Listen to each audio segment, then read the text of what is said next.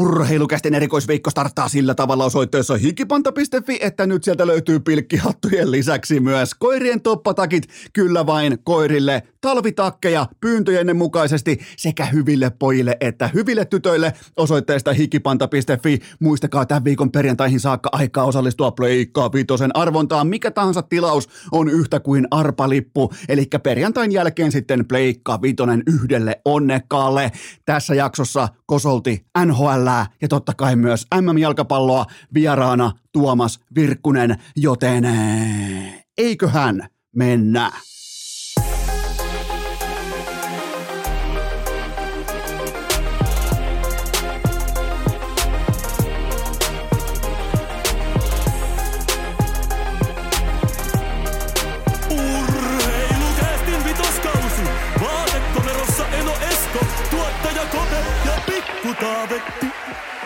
Tervetuloa te kaikki, mitä rakkahimmat kummikuuntelijat. Jälleen kerran urheilukästin mukaan on maanantai 12. päivä joulukuuta ja mulla, tuottajakopella ja Pikku Taavetilla on upo uusi urheilufani suosikki. Se on yhtä kuin se kaveri, se jolla on Twitterissä 320 seuraajaa. Se käyttää hashtagia MMFutis ja se katsoo, ootteko te valmiita? Se katsoo jalkapalloa vain taktisesta kuvakulmasta ja se ei mitenkään pysty olemaan mainitsematta jumalauta sitä kerran 15 minuuttia, että hei, ootteko muuten muistaneet, että minä katson, minä tässä jalkapalloanalyytikko, minä katson äh, jalkapalloa MM-tasolla vain taktisesta kuvakulmasta. Ai jumalauta, me sytytään täällä. Minä, tuottaja Kopea Pikku Taavetti. Miettikää, mette tällaisen kaverin kanssa vaikka pubiin katsomaan täyspubi. Just se ratkaiseva viides olut siinä kohdallaan, ehkä vähän siipiä. Sitten tämä kaveri ilmoittaa, jolloin se 328 seuraajaa Twitterissä. Se ilmoittaa siellä, vetää helvetimoisen kohtauksen pykälä, että minulle tämä ei käy. Tämä TV-lähetys, tämä ei kelpaa mulle. Mä haluan tänne taktisen kuvakulman. Mä haluan katsoa taktisesta kuvakulmasta. Se on mielenkiintoinen juttu, kun ne katsoo nyt sitten tästä legendaarisesta taktisesta kuvakulmasta tätä kuninganspeliä, niin se on jännä juttu, että ne ei mitenkään kykene olemaan mainitsematta siitä asiasta, että he, nimenomaan minä tässä, minä, johtava analyytikko, minä katson jalkapalloa taktisesta kuvakulmasta. Vähän niin kuin aikoinaan, jolla oli vaikka iPadi, niin piti tehdä vaikka siihen aikaan tehtiin paljon Facebook-statuksia, niin käytettiin sellaisia sovelluksia, että siinä näkyy sitä statuksen alla, että tämä status on tehty iPadilla tai tämä twiitti on lähetetty iPadilla, kun kellään muulla ei vielä ollut. Niin tämä on uusi iPad, tämä jengi, joka katsoo jalkapalloa vielä kertaalleen taktisesta kuvakulmasta. Äh, uutta verkkokaupassa hikipanta.fi, koirien toppatakit eli talvitakit sekä hyville tytöille että hyville pojille hikipanta.fi. Äh, pilkkihattuja on jäljellä noin viisi kappaletta. Menkää hakemaan nekin osoitteesta hikipanta.fi ja muistakaa tämä viikko perjantai-iltaan saakka aikaa osallistua Pleikka Vitosen arvontaan. Yksi onnekas voittaa kaikki tämä osoitteessa hikipanta.fi. Äh, mulla on teille myös pienimuotoinen informaatiopaketti liittyen tähän kästiviikkoon. Jaksot tulee, tulee yhteensä kaksi jaksoa. Jaksot tulee ulos nyt maanantaina, eli tänään, ja perjantaina. Keskiviikon jaksoa ei tule, joten voit nyt jo adjustoitua siihen henkisesti. Kun sä keskiviikkoaamuna heräät, niin Spotifyssa ei odota uunituore urheilukästin episodi.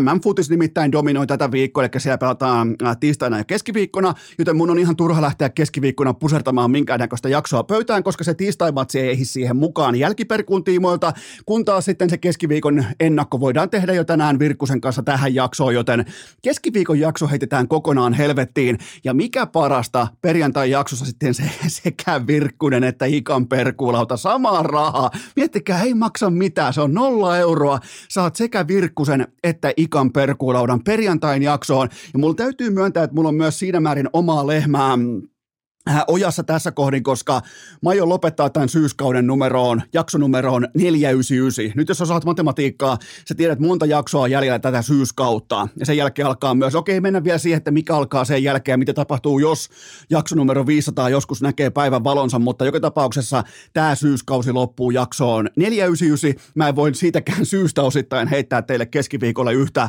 aika, aika kusenmakusta jopa jaksoa, jos ei ole mitään ajankohtaista. Aina pitää olla ajankohtaista, aina pitää olla selkeä ote siitä, että minkä takia tämä jakso tehdään. Nyt siihen ei ole perusteita, joten tämä viikko maanantaina ja perjantaina urheilukästiä. Keskiviikkona mennään vaikka kaikki äänikirjan kanssa hiihtämään. Mennään vaikka, tehdään jotain muuta, mutta keskiviikko siis tyhjä päivä liittyen urheilukästiin tällä viikolla. Sitten ensimmäiseen varsinaiseen segmenttiin ja mä kysyn teiltä, Mun mielestä viikon, viikon tähän starttiin, viikon kärki on hienoa esittää täsmällisiä kysymyksiä. Mä kysyn nyt sulta, rakas kummikuntelija, että mitä johtajuus tuo vaikkapa sun työpaikalle? Mitä se tuo sinne? Keskimäärin se tuo selkeyttä Huolellinen ja perusteltu johtajuus, se lisää huutomerkkejä ja vähentää erittäin tuntuvasti kysymysmerkkejä. Siten kuitenkin, että se ei ole mitään huutoa. Siis nyt ei pidä ymmärtää, että huutomerkki on sama kuin huuto, vaan se on selkeyttä. Mulla on selkeät ohjeet, mulla on selkeä standardi, mulla on selkeät, äh, selkeät tavoitteet, selkeät targetit, näin toimitaan, tästä edetään. Ja mulla on ihan, vaikka sulla on kahdeksan tunnin työpäivä, sulla on jatkuva tietoisuus siitä, että mitä sä oot tekemässä, minkä takia sä oot tekemässä, ja nimenomaan se, että mihin suuntaan ollaan ollaan menossa ja se kaikki perustuu siihen yksittäiseen sanaan ja se on tietenkin johtajuus. Laadukas johtajuus lisää huutomerkkejä ja vähentää kysymysmerkkejä. Ää, kuvitellaan. Otetaan jälleen kerran pienimuotoinen maanantai-jakson kuvittelutuokio. Sä kuvittelet itse tässä kohdin vaikkapa 50 hengen yritykseen. Ei mikään voimatalo. Kuulostaa aika piskuiselta laitokselta. Erittäin napakka 50 hengen yritys. 45 työntekijää, neljä yksikköpomoa ja yksi toimitusjohtaja. Joten tämän äh, yhden toimitusjohtajan heikko johtajuus, epäselvä johtajuus voi saada aikaan näissä 49 muussa henkilössä vaikkapa 20, epä, äh, 20 minuutin epätietoisuuden per työpäivä. Miettikää, yhdellä ihmisellä 20 minuuttia epätietoisuutta per työpäivä. No eihän se ole paljon, eihän se ole juuri mitään. Siis sehän voi olla vaikka pidennetty kahvitauko tai jotain muuta vastaavaa. Että eihän sä, sä vaikka juokset siinä, sanotaan 20 minuutissa voit vaikka juossa neljä kilsaa, hiihtää kuusi kilsaa. Eihän nämä ole mitään matkoja, eihän nämä ole mitään aikoja. Mutta kun sä kerrot tämän, kyseisen 20 minuuttia löppöaikaa, sä kerrot sen 49 työntekijällä, jotka ei ole siis tämä toimitusjohtaja. Se on 980 minuuttia, eli reippaat 16 tuntia per päivä hukassa olemista. Sen jälkeen sä kerrot 16 kertaa 5. Sä saat sun arki-epätuotannon. Siellä seisotaan toisin sanoen epätietoisuuden tilassa yhteensä 80 tuntia viikkoa kohden. Se on epätietoisuutta, se on heikkoa johtajuutta. Tämä kaikki on korjattavissa täsmällisellä johtajuudella ja mennään jalkapalloon. Mitä Portugali teki Mar- Marokkoa vastaan? Mä kysyn teiltä hyvin yksinkertaisen kysymyksen. Mitä Portugali teki Marokkoa vastaan? Se seilasi valitettavasti epätietoisuuden merellä, koska heidän toimitus toimitusjohtajansa Cristiano Ronaldo on pelkuri. Sanotaan se yhdessä. Cristiano Ronaldo on pelkuri. Ihan kuin hän olisi ollut jonkun suuren mainospektaakkelin äärellä, tulee lettiin 01. Ottelu sisältää ihan ok taistelua, helvetisti hukassa olemissa ja helvetisti nimenomaan sukkasillaan ää, kävelyä, koska siellä on se yksi vähän ehkä aggressiivinen tuittupääjohtaja, jota pitäisi kunnioittaa silloin CV, silloin kapteenin nauha kädessä ajasta 51 minuuttia eteenpäin. Sitä pitäisi kunnioittaa. Sen peliä tällä hetkellä sä et voi kunnioittaa. Ja mitä tämä tekee tämä johtaja, jolla on koko ton jalkapallomaan, koko perintö, koko legacy omassa reppuselässään. Mitä hän tekee päätösvihelyksen jälkeen? Mä en voinut uskoa mun silmiä. Hän ei ota sitä perintöä, legasiaan. Hän ei me kaivamaan niitä pettyneitä, murtuneita, käytännössä omia lapsiaan pois sieltä nurmikolta, että hei, huominen koittaa, hei, me ollaan vasta prosessin alussa, hei, mä oon tässä sun tukena, mä oon läsnä tässä tilanteessa vitut. Ihan kuin olisi kuvattu jotain Netflixin sarjaa siitä, että mm, miten Ronaldo kävelee viimeistä kertaa pois MM-näyttämöltä, ihan kuin hän olisi keskittynyt siihen spektaakkeliin, tietää, että kaikki kamerat on meikäläisessä, mun pitää nyt itkeä, mun pitää nyt näyttää tunteita. Sitä ei kiinnostanut vittuakaan. Ihan arkisimmat johtajuuteen liittyvät, vaikka joukkueurheiluun liittyvät asiat tai ihan normi arkityöhön liittyvät asiat, kuten vaikkapa ää, välittäminen, veljeys, johtajuus, kaikki nämä asiat. Ihan siis ihan kuin olisi katsonut jotain Stanley Kubrickin tulevaisuuteen viittaavaa elokuvaa siitä, miten joku kone poistuu jostakin tilaisuudesta, jos tämä kone ei ole omakohtaisesti saanut tarpeitaan tyydytettyä. Ihan pokkana tervehtimättä ketään, ei omia, ei vastustajia, ei ketään, kävelee, tekee omasta itkemisestään spek- äh, spektaakkelin, ikään kuin olisi omalla äh, elekoodistollaan sanonut kaikille muille, että hei, te itkette vasta vartin päästä, mä oon Cristiano Ronaldo, mä itken nyt ensin. Mun aika on nyt itkeä, mä oon pettyneempi kuin te, tää on mulle kovempi paikka kuin teille. Mä itken, mä kävelen tästä pois, niin itkekää sitten vittu omalla ajallanne tai jossain bussissa. Mä lähden yksityiskoneen tästä suoraan Saudi-Arabiaan, moikka. että ihan joka kerta me ei saada tarkkaa kuvaa siitä, että mitä laadukas johtaminen on, mutta sen näkee erittäin vaivattomasti, mitä se ei ole. Eli Portugali oli todella hukassa nimenomaan sen hetken jälkeen siellä kentällä, kun heille tuli sinne feikkijohtaja. Heille tuli sinne, jonka CVtä tavallaan sun pitäisi kunnioittaa. Sun pitäisi kunnioittaa sitä, mitä on tapahtunut menneisyydessä, mutta tämä jätkä ei pysty kunnioittamaan nykyisyyttä niin paljon, että hän olisi aidosti välittäväinen, aikuinen ihminen ihan arkisista perusasioista, mitä tulee joukkueurheiluun. Mua kuvotti, mua oksetti, mua hävetti, mua sattu miten pikkusielonen voi olla ton tason legendaarinen Goat, ex-Goat-luokan urheilija. Jumalauta, mä listan tähän vielä loppuun top kolmosen maailmanhistorian heikoimmista johtajista. Siellä kolme, se USA-sotapäällikkö, joka johdatti polukka, porukkansa sinne Intianin väijytykseen sinne solaan, ja hän karkas ainoalla, koko kompanian ainoalla hevosella sieltä solasta pois. Tämä on siellä kolme. Siellä kaksi on Costa Condorian kapteeni, kyllä vain. Hän jätti laivansa uppoamaan Toskana rannikolle ja luikki itse kuiville ensimmäisenä karkuun. Ja siellä yksi Cristiano Ronaldon suoritus MM-jalkapallossa 2022, kun hän jätti omansa itkemään nurmen pintaan ja karkasi feikki itkun kerran paikalta pois kohti Saudi-Arabiaa. Urheilukääst! Onko Kolumbuksessa lopultakin kaikki hyvin? Tähän välikköön mulla on teille huippunopea kaupallinen tiedot ja sen tarjoaa EA Sports. It's in the game. Pukin konttiin sitä kova kantista pakettia, sitä toivotuinta pakettia NHL 23, FIFA 23, Madden 23. FIFA voi melkein käydä ostaa tässä ja nyt jo tänään, koska nyt tiistaina keskiviikkona erittäin laadukasta top 4 jalkapalloa Final Four hengessä, joten olisiko näiden otatusten esiperkuu jopa virtuaalisessa muodossa. Mä en kysy, kansa kysyy. NHL 23, FIFA 23, Madden 23, kaikkien urheilufanien ykköspelit löytyy EA Sportsilta. Joulutauko, kaverit kasa, siivet airfryeri, pari kylmää kaapista ja pelit käynti ja se trash talk. Älkää ikinä antako trash talkin kuittailun ää, sellaisen niin kuin kettuilun kuolla, kun pelataan videopelejä. Se on se koko suola ja nimenomaan se yksi kaveri, jolla vetää aina aivan täysin vinttihuuruun se on parhautta ja se on parasta aikaa, mitä voi nuorena viettää. Mä, oon siitä elävä esimerkki. Joten menkää hakemaan omanne pois kaupoista. On se sitten uusi NRI, FIFA, mikä tahansa. Ja totta kai nämä löytyy myös osoitteesta ea.com. Ja muistakaa EA Sports. It's in the game. Äh, tähän kylkee myös toinen huippunopea kaupallinen tiedot ja sen tarjoaa siipiveikot. Siipiveikkojen maanku- maankuulut kastikkeet saatavilla ruokakaupoista ympäri Suomen. Ihan jostain Hangosta Utsjoelle pitää löytyä tässä kohdin ja osa nohevista kauppiaista on laittanut ne jopa keskelle käytävää esille, kuten kuuluukin kauppiat. Laittakaa mulle kuvia tulemaan, jos teidän kaupassa on siipiveikkojen sitä aitoa oikeaa kamaa keskellä käytävää sesonkihyllyssä, niin niin Eno Esko nostaa sille hattua. Löytyy mediumia, hottia, X-hottia, garlic X-hottia, eikä tämän pidemmälle tarvi mennä kalaa. Tuossa on kaikki, mitä sä tarvit, kun laitat siivet vaikka airfryeriin. Sen jälkeen kunnon kastikkeet kylkeen mitään muuta kuin aggressiivista nauttimista.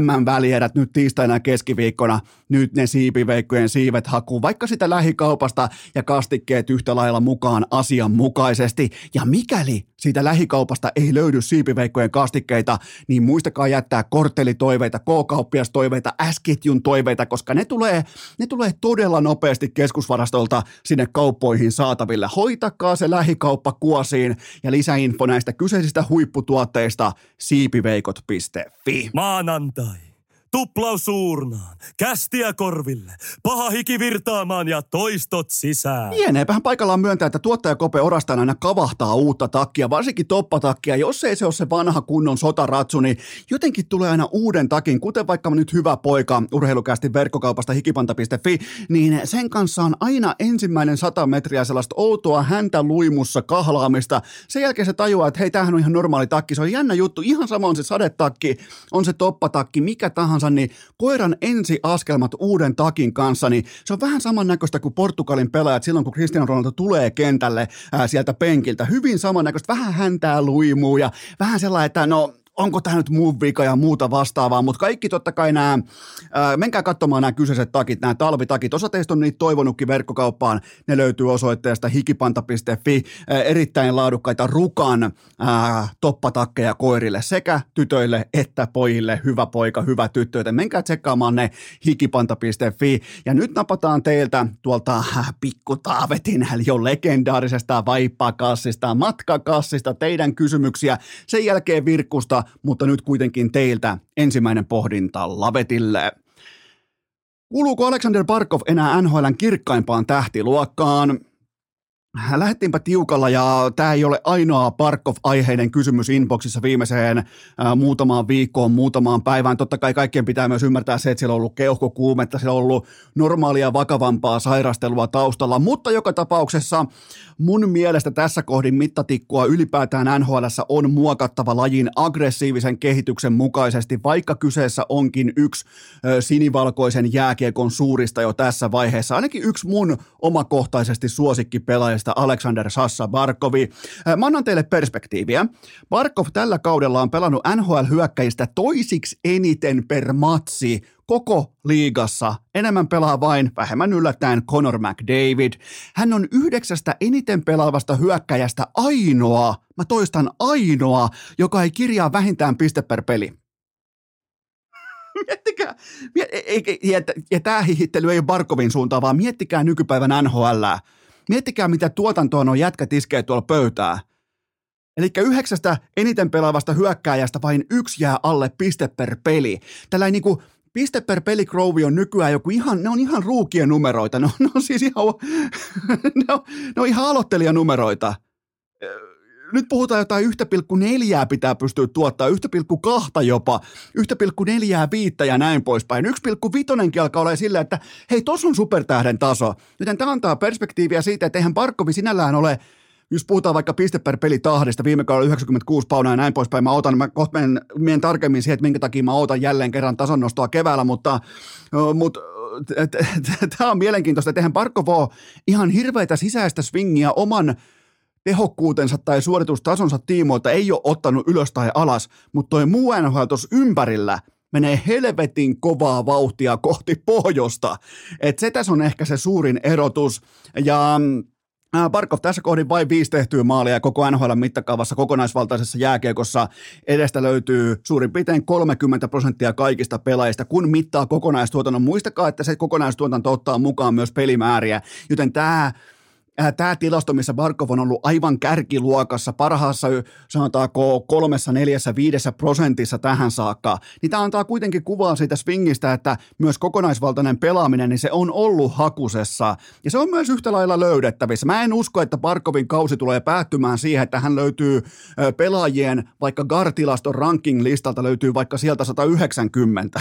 mä en usko semmoiseen maailmaan, mutta mä annan vain perspektiivin siitä, että mun mielestä kritiikki Parkovia kohtaan alkaen viime kauden playareista tähän päivään saakka, se on ollut perusteltua. Mun mielestä on ollut perusteltua, vaikka itse Parkovin äh, faniklubin puheenjohtajana, niin herkästi blokkaan nämä kysymykset ja katso mieluummin toisalle, koska silleenhän ihmisen aivot toimii. Mutta joka tapauksessa mun mielestä tämä kritiikki on ollut perusteltua, mutta tämä, äh, Barkov, mikä nyt on käsillä, tämä Barkov tässä ei kuulu pyramidin ehdottomalle huipulle, mutta hän tekee laahatenkin Keuhkokuumeen kanssa laahaten hän tekee sen 0,9 paunaa per ilta, joten mä ootan Barkovilta tapojensa mukaisesti tähtitieteellisen kovaa kevättä. Mä naulaan sen tässä kohdin jo. Siihen on kaikki perusteet. Tuolla on epäonnea, tuolla on laahaamista, tuolla on, äh, tuolla on heikkoa hiihtomonoa, tuolla on kaikkea sitä, mitä taas viime keväänä ei nähty, koska Barkov oli aivan hävyttömän laadukas viime keväänä, joten nyt nähdään varianssikäyrän pohja tässä kohdin, ja se pohjakin näyttää aika ok luokan jääkiekkoilijalta, joten mä en ole huolissani, mutta mä hyväksyn kritiikin. Seuraava kysymys. Kumman diili on seuran kannalta parempi, Jason Robertsonin vai Take Thompsonin? Kaksi mahtavaa sopimusta, joissa on käynyt sekä onnekas että ajoituksellinen tuuri. On osunut vaan kaikki tikat keskelle taulua ja tässä on lopputulos. Robertson saa 7,75 miljoonaa per kausi ja Take Thompson osaltaan sitten Buffalossa 7,1 miljoonaa per sesonki. Kummankaan siis ei tarvitse katsoa lähialepan oransseja lappuja tuotteiden kyljessä. Viime kauden alusta lukien Robertson 1,19 paunaa per ilta, kun taas Thompson 1,03 paunaa per otatus. Ää, tässä samassa aikaikkunassa viime kauden alusta lukien Robertson 64 maalia, ää, kun taas Thompson 59 kaappia. Nämä löytyy myös koko NHL mittakaavassa sijoilta 6 ja 8 nämä kyseiset herrat. Tämä on todella vaikea päätös, että kumman sopimus on absoluuttisesti parempi, mutta mun on pakko luottaa otos kokoon ja siihen, että Robertsonin lappu loppuu kesällä 2026 ja hänestä voi tulla tällä menolla hyvinkin koko UFA-markkinan kuumin. Ja heitän jopa hatusta, että voi tulla koko NHLn kaikkien eniten palkattu pelaaja tuossa kohdin. Milloin muuten McDavid taitaa mennä muuten just sitä ennen ufaksi siirtyä myös Conor McDavid, joten mä otan äskeisen takaisin, mutta joka tapauksessa mä annan vain perspektiiviä siitä, että Robertson ei välttämättä ole enää niin edullinen pelaaja kuin Take Thompson vuoteen 2030 saakka, joten Mä en usko, että on Thompsonilta pelkästään mikään suonenveto. Mä oon nähnyt laatua, mä oon nähnyt riittävän otoskoon. Tästä syystä mä sanon, että hänen sopimuksensa on ripauksen parempi, koska se on orastaen ää, kevyempi ja ennen kaikkea se on pidempi sarjassa, jossa revenue, eli palkkakatto, tai oikeastaan ää, ihan revenue nosta sinällään suoraa palkkakattoa, vaan revenuen pohjalta päätetään, että nostetaan palkkakattoa suhteessa ää, tuotannon tai liikevoittoprosentin laatuun koko liikan laajuisesti, joten ää, tässä mielessä mielessä mä uskon, että, tai linjaan, että Take Thompsonilla on ripauksen verran parempi sopimus seuran kannalta kuin Jason Robertsonilla. Ähm, Eli se oli tavallaan se vastaus siihen kysymykseen, mutta Thompsonista mulla on teille myös pieni, pitkästä aikaa pientä liuskatarina, vedonlyöntitarina, koska mun kaveri Tampereen suunnalta, terveisiä vaan Tampereelle, ää, sinne Patrick Laineen naapuriin, niin ää, kaveri löysi tähän jätti-iltaan, eli Columbus vastaan Buffalo. Mun frendi löi siihen maalijuhla-iltaan aikamoisen viihdevedon.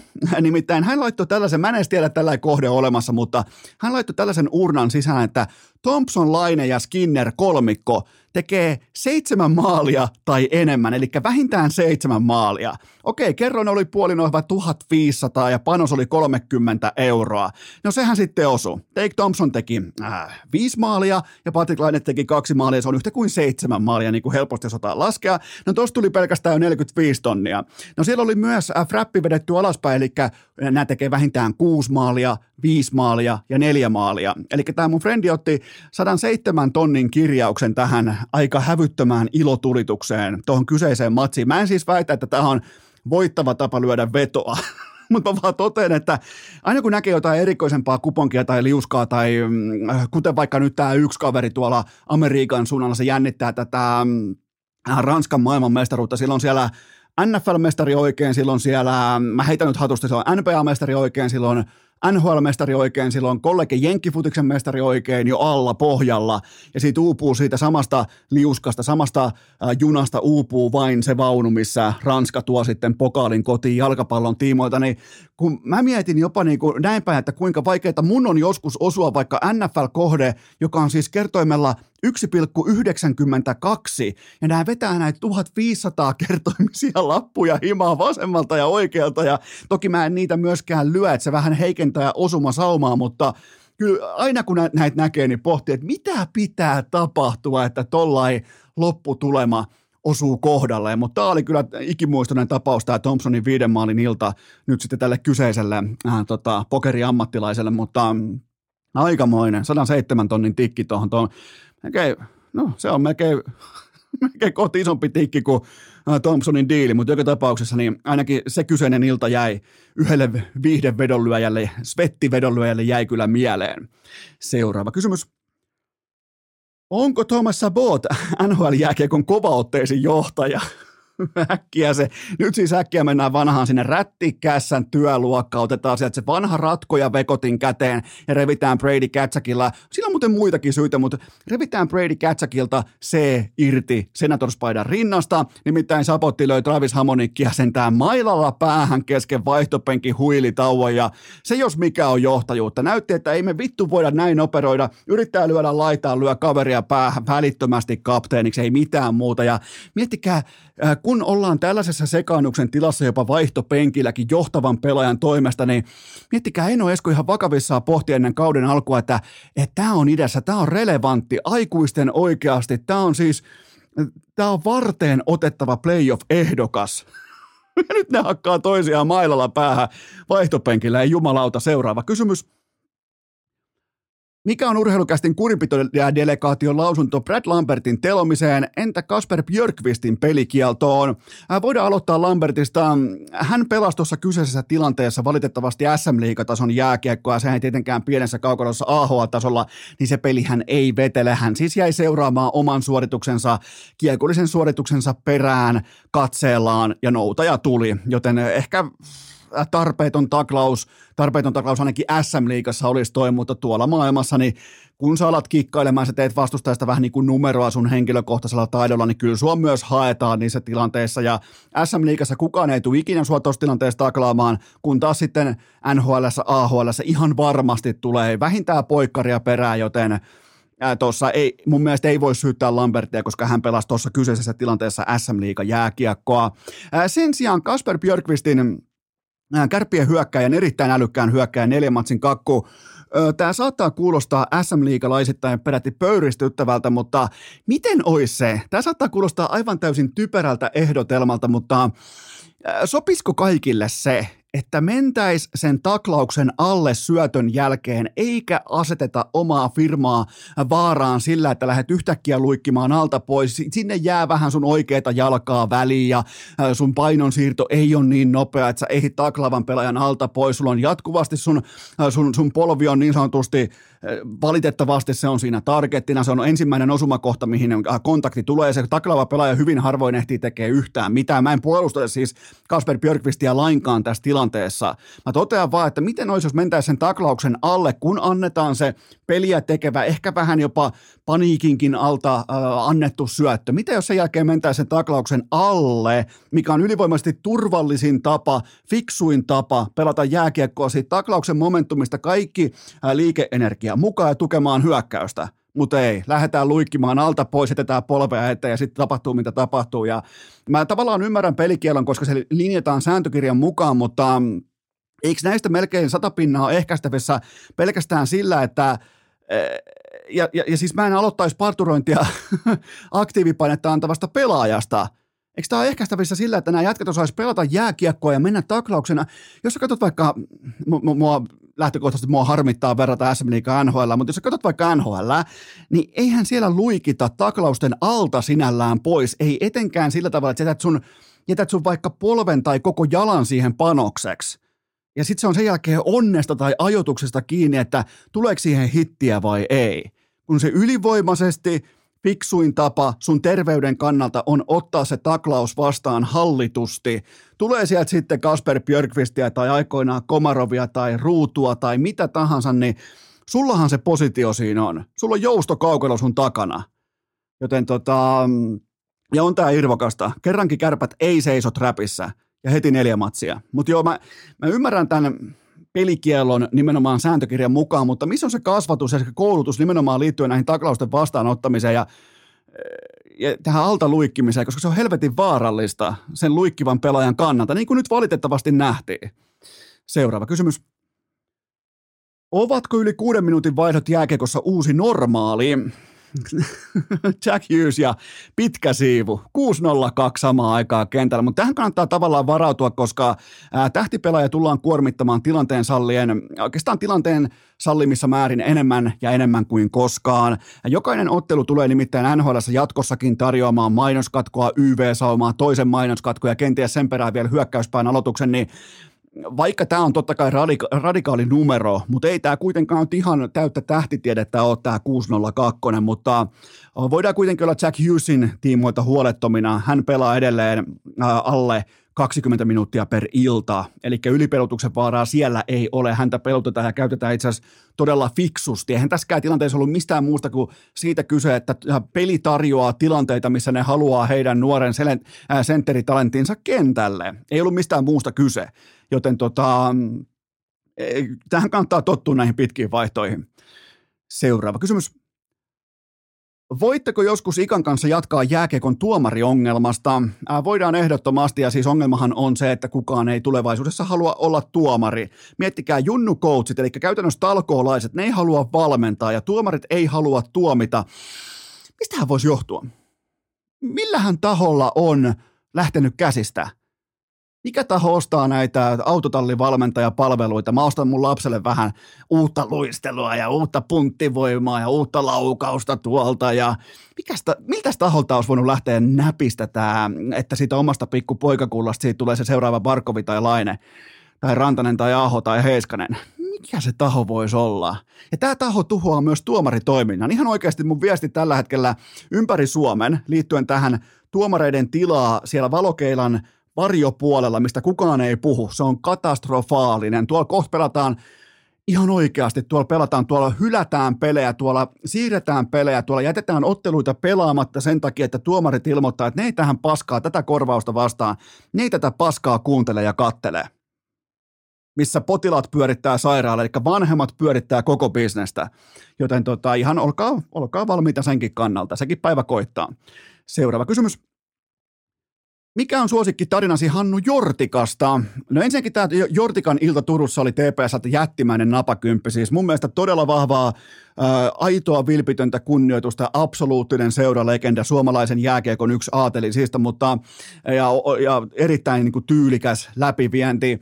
Ää, mun oma hetki haetaan koripallon EM-kisoista Montpellieristä. Koko raitiovaunu laulamassa Hannu Jortikka, Hannu Jortikka ja Jortsu ei ollut mitenkään siis niin kuin pahalla jalalla tai yhtään pääpunaisena, vaan otti niin kuin ties, että se on kunnioitusta, se on, se on, niinku, se on kieliposkessa, se on kuitenkin lopulta se on arvostusta ja suostui muutaman fanin kanssa kaveri kuvaakin. Ja se oli sellainen hieno hetki, koska siihen saakka varmaan aika monillekin Jortikka oli ollut sellainen, että se on tuolla jossain aitiossa jossain meitä ylempänä, se on se midas tuolla jossain, niin se laskeutui siinä ihan normaalien meidän pulliaisten tasolle ja oli yksi meistä sen lyhyen hetkenkin, niin se oli hieno tilanne. Seuraava kysymys. Ostatko Niko Ojamäen selityksen siitä, että hänen tehonsa hukkuivat väärän mailan takia? Mä en löytänyt tästä sitaatista tuumankaan vertaa selittelyä. Siirrepä vaikka Iivon suksen sidettä kolmen milliä taaksepäin tai vaihda rovan perälle penkin asentoa vaikka neljä astetta suoremmaksi. Ja tuu sen jälkeen esittämään lisäkysymyksiä liittyen Ojamäen mahdolliseen selittelyyn, joten mä käyn ulkojäällä tuommoisen ehkä 5-7 kertaa koko talvena ja mä erotan edelleen entisenä alasarja sysipaskana jääkiekkoilijana, josta koskaan ei tullut yhtään mitään. Mä erotan edelleen väärän mailan oikeasta. Ja nyt puhutaan siis kuitenkin vain vain jostain muutamien millien, puolen sentin eroista, joten ei tämä ollut mitään selittelyä. Tämä oli ihan silkkaa faktaa. Et en mä niin, et, kyllä sun pitää olla oikeat työvälineet. Sen sijaan toi, nyt kun Rovanperä kävi jo tuossa niinku kielen päällä, niin miten toi Rovanperän letti Fian kaalassa? Herran piaksut, siis sekään ei ole selittelyä, sekin on ankaraa faktaa, että toi letti on ihan, se on massiivisen fantastinen. Rovanperä nimittäin näytti ihan kuumaan pesuohjelmalta, pesuohjelmaan heitetyltä Lauri Markkaselta. Siis todella tyyliä. Vielä ilman lippalakkia juhlissa. Kalle Rovanperä, sinne hatunnosta, vaikka mäkään käytä tästä syystä näin lippalakkia, koska Kallekaan ei käytä. Seuraava kysymys. Minkä joukkueen paidassa Viljami Nieminen voittaa ensimmäisen Stanley Cupinsa? Ää, nyt puhutaan asiaa, nyt on oikein tyyppisiä kysymyksiä. Miettikää perjantai-ilta, pikkujoulukausi, Tampereen derby, yli 12 000 katsojaa, Viljami Nieminen vetää kiss, kiss, coast to coast, hyvä eteen ja sen jälkeen vielä nimenomaan derbyssä tollain maalia. Mä joudun valitettavasti, mä joudun listaamaan tämän suorituksen ää, menetysharhautukseksi, mutta menkö nyt tämän yhden kerran. Pitää olla joskus vähän onnea mukana matkassa ja olihan tapa tulla Estradille kirkkaisiin valoihin ja kohtalaisen ikimuistoinen liikauran avausmaali ja Nieminen tänä syksynä Tappara Naassa 14 otatukseen 23 täkyä, joten eiköhän ne junnupelit ole paketissa. Niin kuin mä sanoin teille varmaan jo ehkä pari kuukautta sitten, niin tämä on kovin mahdollinen mittari, mihin suomalainen ää, pääsarja junnujääkiekkoilija voi itseään lähteä ahtamaan, eikä Tapparan pelaava kokoonpano hyökkääjistön osalta sinne ei kävellä sisään. Se, se on todellista laatua ja, ja sitten kun pystyy vielä tällä tavalla suoriutumaan ja tekemään tällaisen yksilösuorituksen vielä kaupan päälle, niin se on kova näyttö. Siitä hatunnosto Viljamille. Seuraava kysymys. Oliko Kerttu Niskasen lauantai-iltapäivä peräti statement M-planitsaa silmällä pitäen? Oli, mutta ei meille tänne ulospäin, vaan mun mielestä ehkä Niskaselle itselleen. Tämä oli se sauma, kun pitikin lyödä nyrkkipöytään ja näyttää kaikille sekä naisille että tytöille, että nyt vaihtuu muuten sitten komento. Miettikää, klassinen vieremäläinen kertunkeli, pakkasta, kuiva ilma, perinteisen hiihto ja ylivoimainen voitto. Ää, mun mielestä ei yhtään parane väheksyä tämän voiton henkistä arvoa Niskaselle, koska mä oon ihan varma, että siellä – alettiin alustavasti esittää jo itselleen kysymyksiä siitä, että minkä takia tämä kilpailu menee niin kovaa tässä kohdin musta poispäin. Ja nyt sitten pystyy laittaa Lilsportin hanskan nyrkkiä, ei muuta kuin perkele nyrkkiä pöytään, niin se on siinä. Pystyy tuomaan itsensä sille tasolle, miltä varmaan jokainen ootti olympialaisten jälkeen, että Niskanen pystyy hiihtämään, joten voisin melkein väittää, että henkisesti äärimmäisen tärkeä voitto – tärkeä nappisuoritus, missä toimii kaikki, niin nimenomaan Kerttu Niskaselle. Sama rahan pikainen päivitys toisesta Niskasesta. Näittekö, miten Iivo operoi vaatekomerosta käsin Viaplayn suorassa lähetyksessä? Se oli aito vaatekomero, missä Iivo oli kertomassa koronatilanteesta, perheen lisäystilanteesta, kaikesta tästä, niin siellä oli vaatekomerossa Iivo. Saana varmaan laittanut, että hei, jos sä et puhu hiihosta, niin sä menet tuonne vaatekomeroon niin kuin se yksi idiootti siellä melkein Orimattilassa. Mä oon ihan varma, että Saana on heittänyt Iivo vaatekomeroon, mutta oli kiva kuulla Iivo, Iivo ja, ja nähdä nimenomaan, että siellä on hyvät energiatasot ja, ja on palannut laduille ja varsinkin jos lähtee hiihtämään tässä kohdin Herolaa vastaan pitkin Puijon mäkiä, niin ei ole kyllä mittatikku kauan kaksinen, kaksinen mutta, tota, mutta joo, näytti kaikki hyvältä, eiköhän Iivo kohta. Ei nyt välttämättä ihan kohta, mutta tässä talven mittaan takaisin askissa. Seuraava kysymys. Mitä tunteita koit, kun Paddy Pimpletin fiksausneitsyys meni sunnuntai-aamuna? No ihan totta, totta, totta on tämä kysymys, vaikka on aika ladattu kysymys, mutta no onhan tämä silleen tavallaan, niin kuin, tämä on fiksattu tämä koko narratiivi, eli ensin annetaan divaritason vastustajia, sen jälkeen otetaan vielä tuomaripäätökseen liverpoolilaisen kulmauksesta kaikki ihmiset mukaan, äh, mutta tämä kaikki tällainen fiksaaminen ja äh, tällaisten niin kuin, tuomaripäätösvoittojen, kyseenalaisten voittojen haaliminen tässä tilanteessa on ihan täysin perusteltavissa, ja mä toimisin varmaan Dana Whitein asemassa tismalleen samoin, nimittäin UFCltä puuttuu nyt se dynaaminen ja aidosti mukaan mukaansa tempaava johtohahmo ja pädi, siinä on orastaen sitä energiaa, mistä kansa on valmis maksamaan. Ja kaiken kertoo jo sekin, että Whitein pitää erikseen nostaa esiin Conor McGregorin paluu vastustajaa myöten. Että siellä on katsottu, ja mun mielestä UFC pitäisi tässä kohdassa jo sallia McGregor Chandler-matsiin kaikki doping-aineet, anaboliset hevoshormonit ja ihan kaikki. Kumpikin saa otella myös kokaineissa, ja voittaja jatkaa suoraan Jake Paulia vastaan Speedin Twitch-liveen. Sehän on siinä. Tossahan se paketti on, toi toimii, ei mitään muuta kuin hintalappu perseeseen ja myyntiin. Tähän kohtaa pientauko ja sen jälkeen Tuomas Virkkunen. Urra! Urheilukääst! Pitäkäämme jatkossakin siitä kiinni, että Flyers suck! Tähän välikkö mun teille huippunopea kaupallinen tiedot ja sen tarjoaa Nextory, Suomen paras äänikirjapalvelu. Löytyy kaikki uutuudet, kaikki legendaariset klassikot, kaikki äänikirjat löytyy Nextorilta. Käy lunastamassa kuuden viikon ilmaiskuuntelu ja laita sanaa liikkeelle. Laita vaikka kaverille koko tää linkki, ota linkki talteen. Se on yhtä kuin nextory.fi kautta urheilu. Mä toistan, se on nextory.fi Fi kautta urheilu. Jos et ole koskaan käyttänyt Nextoria, oot niin sanottu Nextorin potentiaalinen ensiasiakas, niin ota kuusi viikkoa ilmaiskuuntelua mukaan. Sen tarjoaa sulle Eno Esko ja Urheilukäst. Se on nextori.fi kautta urheilu. Laita liik- äh, laita, laita tähän hetken, vaikka nyt jo meet WhatsAppiin, laita kaveriporukalle nextori.fi kautta urheilu.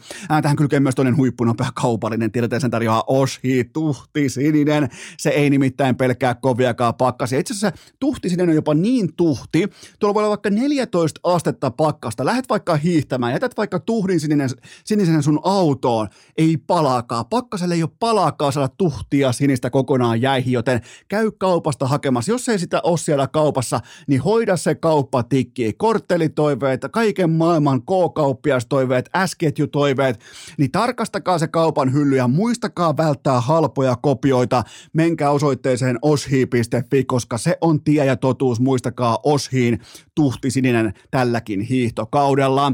Ja mennään kohti vierailua. Muistakaa sitä ennen kuitenkin urheilukästi verkkokaupasta koirien talvitakit ja pilkkimitalistien suosittelemat karvalakit. Ne löytyy osoitteesta hikipanta.fi ja Pleikka Vitonen lähtee arvontaan nyt sitten tämän viikon perjantain jälkeen. Jokainen tilaus Jokainen tilausnumero on yhtä kuin arpalippu. Se osoite on hikipanta.fi ja nyt MM-jalkapalloa sekä ennen kaikkea Tuomas Virkkunen. Urheilukääst! Sitten tyhjää vesipulloa käden ulottuville, sillä Virkkunen ja MM-jalkapallo jatkavat tästä. On aika toivottaa tervetulleeksi urheilukästin seuraavaa vieras, joka tällä hetkellä nauttii erittäin laadukkaasta takkatulesta ja aamukahvista.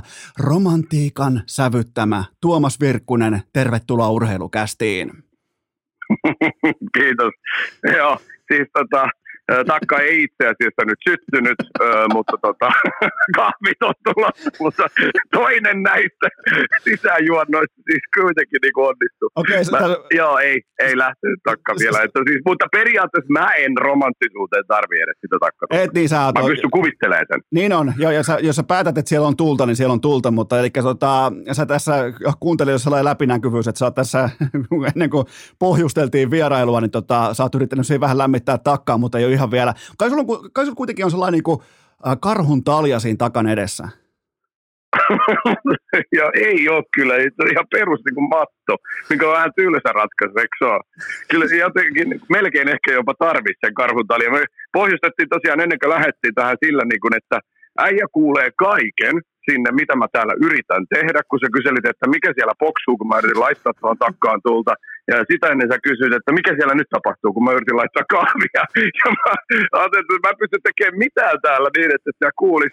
Ainoa asia tosiaan, mitä mä oon pystynyt sulta salassa tekee, on se pulloon kuseminen silloin puolitoista vuotta sitten. Ja siinäkin sä kerroit sitten ihan avoimesti, että mitä tapahtui. No niin... kerro, mun mielestä se on rehellisyyttä, eikä mutta, pidä kertoa mu- niin to, sun tota, työnantajalle kuitenkin, että Just mitä näin. Ja mun mielestä tässä tullaan myös niin kuin ihan työehtosopimukseen, että, että diilissähän lukee nimenomaan, että tässä ei makseta takan lämmittämisestä tai kahvin keittämisestä, vaan ankaran tiukasta jalkapalloanalyysistä, joten, mutta on kyllä hieno, hieno homma tavallaan aamutakka. Melkein sait sen lämpimäksi. Laitetaan sulle kuitenkin niin kuin partio tällä niin kuin partioteemaisesti laitetaan sun arvosanaksi vaikka seitsemän plus tähän, koska kahvin sait valmiiksi, niin siitä tulee plussa, sitten taas tota, ä, takka ei ottanut tulta alle, siitä pien miinus, mutta mun mielestä aika vakuuttava aamu. Joo, mä olin aikanaan, tieksää, mä olin kuukauden verran partio. Oho. Mä en muista mikä ikä oli, mitähän se nyt olisi voinut sitten olla. Tampereen Kaukajärvellä kuitenkin mentiin. Mentiin Sasu ja Jussin kanssa partioon, koska sinne meni meidän luokalta ja rinnakkaisluokalta ala-asteelta niin pari aika hyvän näköistä niin kuin mimmiä, niin se oli niin kuin syy liittyä siihen partioon. Kuukauden verran me jaksettiin siellä olla, ja kun tuli se ensimmäinen joku helvetin mettäleiri tai jotain, mä totesin, että jumalauta mitä paskaa tämä on. Siis aivan kauheita pyöriä jossain helvetin mettässä niin kuin yötä ja yrittää niin kuin opetella siellä jotain niitä partio juttuja ja kaiken näköisiä solmuja sun muita. Öö, ei tuntunut niin kuin omalta. Näin jälkikäteen tietysti nytkin kun miettii tota ihan perustakan lämmittämistä, niin olisi voinut kyllä ehkä sen toisen kuukauden vielä olla, niin osaisi ehkä jotain näitä elämän perusoppeja ja juttuja. Tuossa on, kyllä, tuossa on kyllä etitty rakkautta epätoivoisesta paikasta, kun on menty naisten takia part- partioon. mä oon mennyt joogaakin, se on muuten luonnollisempaa ehkä. Se on ehdottomasti, sinne, mutta siis- varsinkin, varsinkin sun kropalla ja niin kuin liikelaajuuksilla, niin mä melkein menisin pelkästään joogaa sun tapauksessa. niin, mutta mieti, jos sen pystyisi yhdistämään. Partio jooga. Niin, miksi ei kukaan ole keksinyt vielä sellaistakaan? No siinähän, siinähän se... sä saisit sen metsän rauhan siinä samalla, kun joogataan jossain helvetin luonnossa tai jossain. Takka tulee makkaroiden ääreen. Niin, jos, sai, jos sais tulet. Niin, jos. No mutta sen voi opetella siinä samalla ennen kuin rupeaa joogaa. Tämä, tämä menee tämä meidän välieräspesiaali, tämä menee just oikeaan suuntaan, kun laitetaan joogaa. Mutta miksi joku ei oikeasti tuollaista keksinyt? Mutta jätetään se hautuun. Ehkä joku voi, joku tota, spirituaalinen, henkinen ihminen voi tuosta ottaa pienen kopin ja lähtee ajaa jonkun niin partioaitan kautta niin kuin tätä niin eteenpäin. Ja, joo, ja Suomessa on huhtikuun alussa on eduskuntavaalit, niin mun mielestä tuossa on jopa niin kuin, että partio jooga on palautettava ihmisten arkeen. kyllä, joo, kyllä, ilman muuta. kokeillaan, kokeillaan myös jalkapalloa. Kotiin lähtiöiden lista käydään. Oikeastaan niin kuin tällä lähtevien lentojen lista käydään tähän nyt tiukasti läpi. Brasilia, Hollanti, Portugalia ja Englanti, niin jos mietitään yleisellä tasolla tätä jengiä, joka nyt lähtee tuolta top 8 vaiheesta kotiin, niin löytyykö Virkkuselta minkä näköisiä nostoja? No, Brasilia nyt oli mun mielestä, tai en mä nyt mistään oikeusmurhista ikinä puhuttaisi semmoisista, mitkä – mitä ansaitaan sun muuta. Peli, peli on mitä se sitten niin kuin on kaikessa niin kuin julmuudessaan, mutta tota, kyllähän Brassit kuitenkin pelasi aika hieno ja hyvän ottelu, joka sitten ratkee kuitenkin vähän ehkä niin kuin tämmöisiin omituisiinkin valintoihin, että mä olin Maikkarilla silloin valmistautuu siihen omaan, omaan matsiin, mikä oli sitten sinä iltana myöhäisemmässä vaiheessa, niin jutskattiin siinä – muutaman kaverin kanssa ö, näistä ampujista sun muuta, niin mä sanoin jo ennen kuin pilkkuskapa au, ö, alkaa, kun tota, olin edeltävään Brasilian peliin valmistautunut, mikä oli siis se Korea-peli, niin että mä olin kaivannut noin kaikki tota, brassipelaajat ja pilkkustatsit ja datat ja kaikki tällaiset näin. Niin kyllä mä niin ihmettelin, että sinne tuli Casemiro, Marquinhos, niin kuin laukoon, jotka niin kuin ei ollut elämänsä aikana laukonut ke- kertaakaan niin kuin pilkkuun.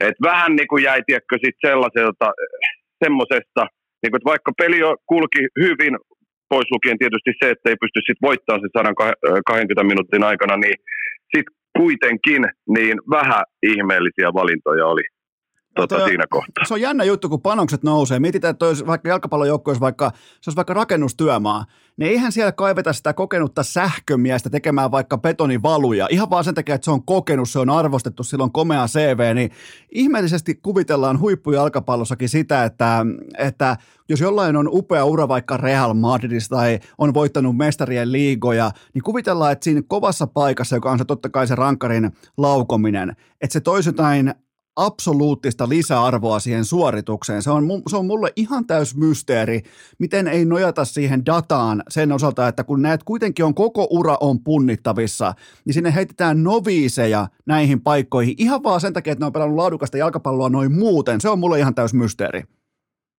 Joo, siis kyllä mä siis täysin samaa mieltä, siis kun kaikki data vielä sen näyttää, miten nämä hommat niin yleensä menee. Ja siis tässäkin tapauksessa niin – Okei, siis sieltähän oli vaihdettu kyllä niinku semmoisia perusvarmoja laukoja niinku muutama pois. Okei, mutta sitten itse saa taas miettiä myöskin sitä, että oliko ja menikö vaihdot niinku ihan nappiin senkään osalta. Mutta siellä olisi kuitenkin niinku ollut sellaista kaveria, jolla on niinku vähän kokemusta. Mutta sitten myös näissä kisoissa on nähty sitä, miten sekin ampuu itseensä jalkaan. Että niinku, Rodrigohan ampui nyt, ja Rodrigo oli Neymarin jälkeen niin kuin varmimpia brassiampujia. Ja Tässä tässähän tullaan myös siihen kysymykseen, miten helvetissä Neymar ei aloita. Kyllä, Mä en mieltä. taju tätä juttua. Siis miten, miten Scaloni esimerkiksi tietää ö, sen perusjutun, että sä laitat sun varmimman äijän aloittaa ne kisat. Siis 94 MM-kisoissa on ainoan kerran tapahtunut niin, että se ensimmäisen parin hävinnyt jengi on mennyt jatkoon, ja se oli Ruotsi. Kyllä. Se on... Yhden kerran MM-kisa historiassa. Kyllä. Niin miten sä niin kun et panosta siihen ensimmäiseen pariin? Miten selitykset siitä saatanan painetilasta ja kaikesta muusta paskasta, että Neymar ampuu viidentenä, niin eihän sillä ole mitään merkitystä, niin kuin nyt nähtiin. Joo, joo, ja tuohon vielä se, Mä... että toi, toi argumentaatio, mitä mun mielestä nämä joukkueet tekee nimenomaan sillä, että parhaat vetää viimeisenä, niin se perustuu vähän samoihin argumentteihin kuin meillä aikoinaan HP47 junnuissa, eli se, joka pääsee tuulettamaan sitä rankkarikisan voittoa. Että se olisi niinku se, että saa vetää vapaassa tilassa, painettomassa tilassa ratkaisevan maalin, niin kuin minä ja Tsimanin Matiasana kilpailtiin ja väiteltiin siitä, että kumpi on se ratkaisevan rankkarin vetäjä. Muista muuta Oliko vieläkin. se samassa jengissä? Totta kai oltiin, kaksi alfaa. Niin tota- Ei, tota... nyt mä ymmärrän tätä. Joo, totti, oletteko te silloin päättänyt, että teistä tulee niinku Bayernin miehiä? No käytännössä kyllä, koska meidän logo, HP47 logo näytti melkein ihan suoraan Bayernin logolta, niin tota, ne, ne verkkarit oli melkein yksi yhteen, niin tota, siinä oli tälläkin ainakin muulla, toki Mattiaksella myös saksalainen tausta ja nämä kaikki, mutta, mutta tota, se, se, niin, eli se puhui sut, se puhui sut tähän mukaan. No eli eikä... se aloite on lähtenyt siltä. Joo, ja tavallaan eihän Matias puhunut, vaan se ilmoitti, että me muuten kannustetaan Bayernia. Et ei se...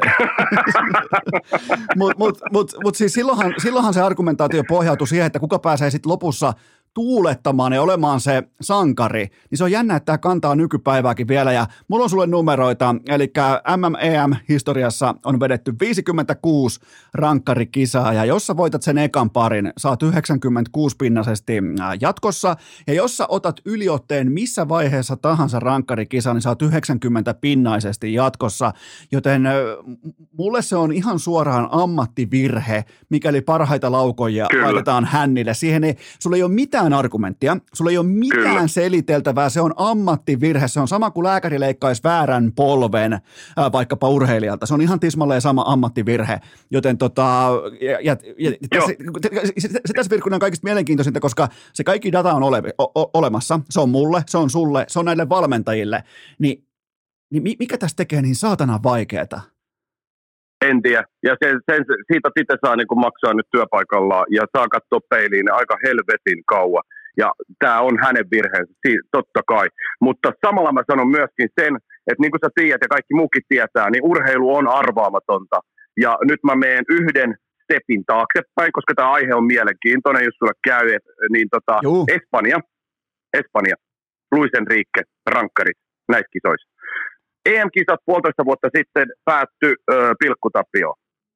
Ja Enrique sanoi tämän jälkeen, että jokainen jätkä tämän puolentoista vuoden ajan ö, harjoittelee rangaistuspotkuja seurajoukkueensa kanssa, koska maajoukkueessa se aika on rajallinen. Se on entistä rajallisempi nyt ollut tämän puolentoista vuoden aikana, koska ö, kaikki on ö, pelattu nopeampaan tahtiin sun muuta ja maajoukkueet ei ole kokoutunut niin paljon näiden kisojen takia. Joten jokainen äijä reenaa sen tuhat ylimääräistä vetoa tässä puolentoista vuoden aikana. No, nyt mentiin MM-kisoihin, tulee se rangaistuspotku kilpailu, ja Enrique on vetänyt ihan oikeista naruista, koska hän vaihtaa Pablo Sarapian muutama minuutti ennen jatkoajan päättymistä, Carlos Soler samaa tapaa. Pablo Sarapia 16 kautta 16 uran aikana.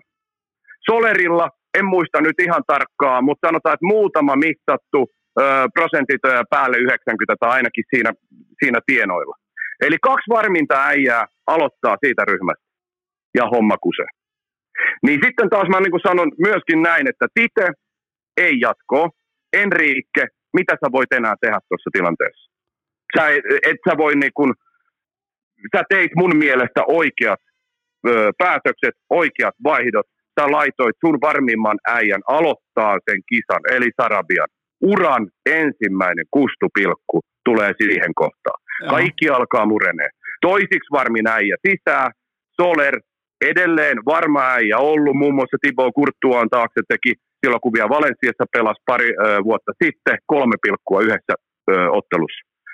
Toisiksi varmin äijä kusee mitä sä voit enää niin tuossa tilanteessa tehdä? Koko homma murtuu käsiin ja Enriken ilme siellä penkillä niin kuin paljasti sen, että tota, what can you do? Se tota, keskimäärin valmentaminen kaikessa urheilussahan on sitä, että koitat saada sun sun pelaajat suoriutumaan omassa roolissaan mahdollisimman optimaalisen tehokkaasti. Ja tuossa on tehty ihan kaikki. Ei tota paremmin pysty petaamaan sitä sänkyä. Ja, ja, ja jos sen jälkeen tulee sitten varianssiin perustuvia erheitä ja virheitä tai epäonnistumisia, ne kuuluu lajiin, ne kuuluu urheiluun, mutta, mutta se on kaikista tärkeintä, että tehdään ne oikeat pohjatyöt – se valetaan se betoni niin voimakkaaksi oikealla datalla, oikeilla valinnoilla, jotta sen päälle voi loistaa. Ja se on sitten, jos ei loistetakaan, jos ei voiteta, niin se kuuluu urheiluun, mutta se on mulle käsittämättömintä, että et tulee näitä, missä ihmetellään sitten tumput suorana, että voi vitsi kun hävittiin ja meillä on Neymar vielä laukomatta. Kyllä. Nämä on niinku ihan anteeksi antamattomia juttuja. Nyt on mielenkiintoista katsoa välierävaiheessa näitä rank- karikilpailuja on kuitenkin tullut, että miten tässä niin kuin jatkossa tullaan toimii.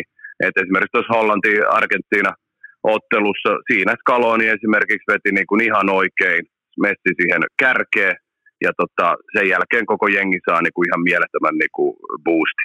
Mutta mä sanon myös nyt, nyt vähän aiheesta viereen, mutta kuitenkin niin kuin aiheesta, eli nämä, mitä, mitä tunteita esimerkiksi tämä rankkarikilpailu Argentiina ja Hollannin välillä aiheutti ja kuinka paljon niin kuin siitä on puhuttu. Niin mä myöskin, niin kun säkin oot niin urheiluäijä ja varmasti sun kuuntelijoistakin siis käytännössä kaikki niin kuin on, niin mua on alkanut niin kuin vituttaa näissäkin kisoissa ylipäätään tässä, mitä enemmän seuraa jotain tuommoisia somemaailmoja ja sun muuta, ja mie- näitä mielensä pahoittajia, mitkä nyt on pesiytynyt siis ihan niin kuin kaikkialle, joka paikassa niin kuin on pelkästään nykyään sitä, mitä niin kuin, tapahtui tässä rankkarikisassa, mitä Kilian Bappe on nyt tehnyt, mitä Ronaldo on tehnyt, ja mitä Messi on tehnyt. Ja tämä, mä, mä niin kuin alkaa oikeasti, mä niin kuin jaksa tätä, että että nämä urheilijatkin on pakko nykyään laittaa siihen muottiin, että mitään tunteita sä et saatana enää näyttää. Siinä oli kyllä niin kuin, niin. Nyt mennään siihen, että Messi ei, Messi ei saisi tuolla huudella mitään, tai Messi ei saisi käydä kuumana, tai Kilian Pappe ei saisi niin kuin naureskella Harry Kanein epäonnistumiselle tai Ronaldo ei saisi näyttää tunteitaan. Se on vähän eri asia ja mä, mä en ole siinä niin kuin sillä lailla, että Ronaldo ei tehnyt mitään väärää. Totta kai teki. Hän on johtaja, hän on kapteeni, hän olisi pitänyt jäädä sinne kentälle. Mutta mä tarkoitan tässä nyt semmoisessa isommassa kuvassa sitä, että mitä helvetin leikkiä tästä urheilumaailmastakin on niinku yritettämässä niinku rakentaa, että nämä jätkät, tämän lajin su- suurimmat tähdet, näyttää tuolla, tiedätkö, kaikki tunteensa, mitä niillä on. On se ilo, on se suru, on se epäonnistumista, on se onnistumista. Ja sitten samaan aikaan tuon ihmisiä, jotka sanoo, niin kuin mullekin kun ollaan jut, jutellut, niin sanoo, että ne ei jaksa seurata futista, kun ei siellä enää persoonia. Niin nyt siellä lajin kolme suurinta supertähteä on viimeisten päivien aikana näyttänyt kaiken saatanan tunneskaalan, mitä niillä on. Kilian Pappeen nauraa räkäisesti Harry Keinille, kun se epäonnistuu rankkari. Ronaldo vähän sanoi jo, mitä tapahtui kaikki tietää. Messi olisi varmasti ansainnut ulosajon tuossa ottelussa, kaikella sillä, mitä teki. Käsivirheineen, lätkimisineen, mutta niinku se tunne, mitä sillä on. Ja mitä näillä, niinku, näillä kaikki, kaikista suurimmilla jätkillä on. Ja ne näyttää sen avoimesti. On se sitten itkua, niin kuin Ronaldo, tai on se sitten niinku ihan, niin kuin Messikin oli paljon ja pitkälti sen ottelun jälkeen vielä näissä haastatteluissa. Ihan sairaan lämpöisenä. En ole pitkään aikaan nähnyt Messiä käyvän noin kuumana. Mutta mitä se mulle kertoo on se, että jumalauta sillä äijällä on niinku sydän mukana. Se sydän näyttää, mitä se haluaa. Ja se haluaa mennä tuon Argentiinansa kanssa pitkälle, se me tiedetään. Mutta että se näyttää tuo kentällä kaiken sen tunteen, eikä niin kuin, pidättele sitä tai muuta vastaavaa. Sama pappe, vaikka olisi kuinka kusipäinen ja ylimielinen tätä nykyään. Mutta kuitenkin semmoinen pieni naureskelu toiselle. Mutta eikö urheilu ole tätä? On. Niin, niin mä... mitä, mitä, mitä seuraavaksi tässä urheilumaailmassa pitää tehdä? Mennä tähän samaan muottiin, mihin koko helvetin maailma on niin kuin menossa, että mitään tunteita et saa enää näyttää, jos se jollain tavalla loukkaa tuolla jotain. Joo, ja, ja, ja. ja urheilijat on jollain, jollain uskomattomalla cancel listalla välittömästi, jos siellä osoitetaan tunteita, tai näytetään vastustajalle jonkinnäköistä merkkiä vaikkapa ää, voiton jälkeen, ja nimenomaan, mutta mut se mikä on, mikä on tavallaan tässä kohdin mielenkiintoista, niin ikään kuin urheilu, tällä kerran neljä vuoteen tyyppinen urheilukansa, niin se on ihan sama kuin ne menisi vaikka ravintolaan, ne tilaa pihvin, niiden eteen tuo pihvi, ja ne kehtaa, ja, ja ne alkaa puhua sanomaan sille tarjoilijalle, että, että tota, miten te kehtaatte tuo mulle liharuokaa mun eteen, että miten te kehtaatte tuoda, mä,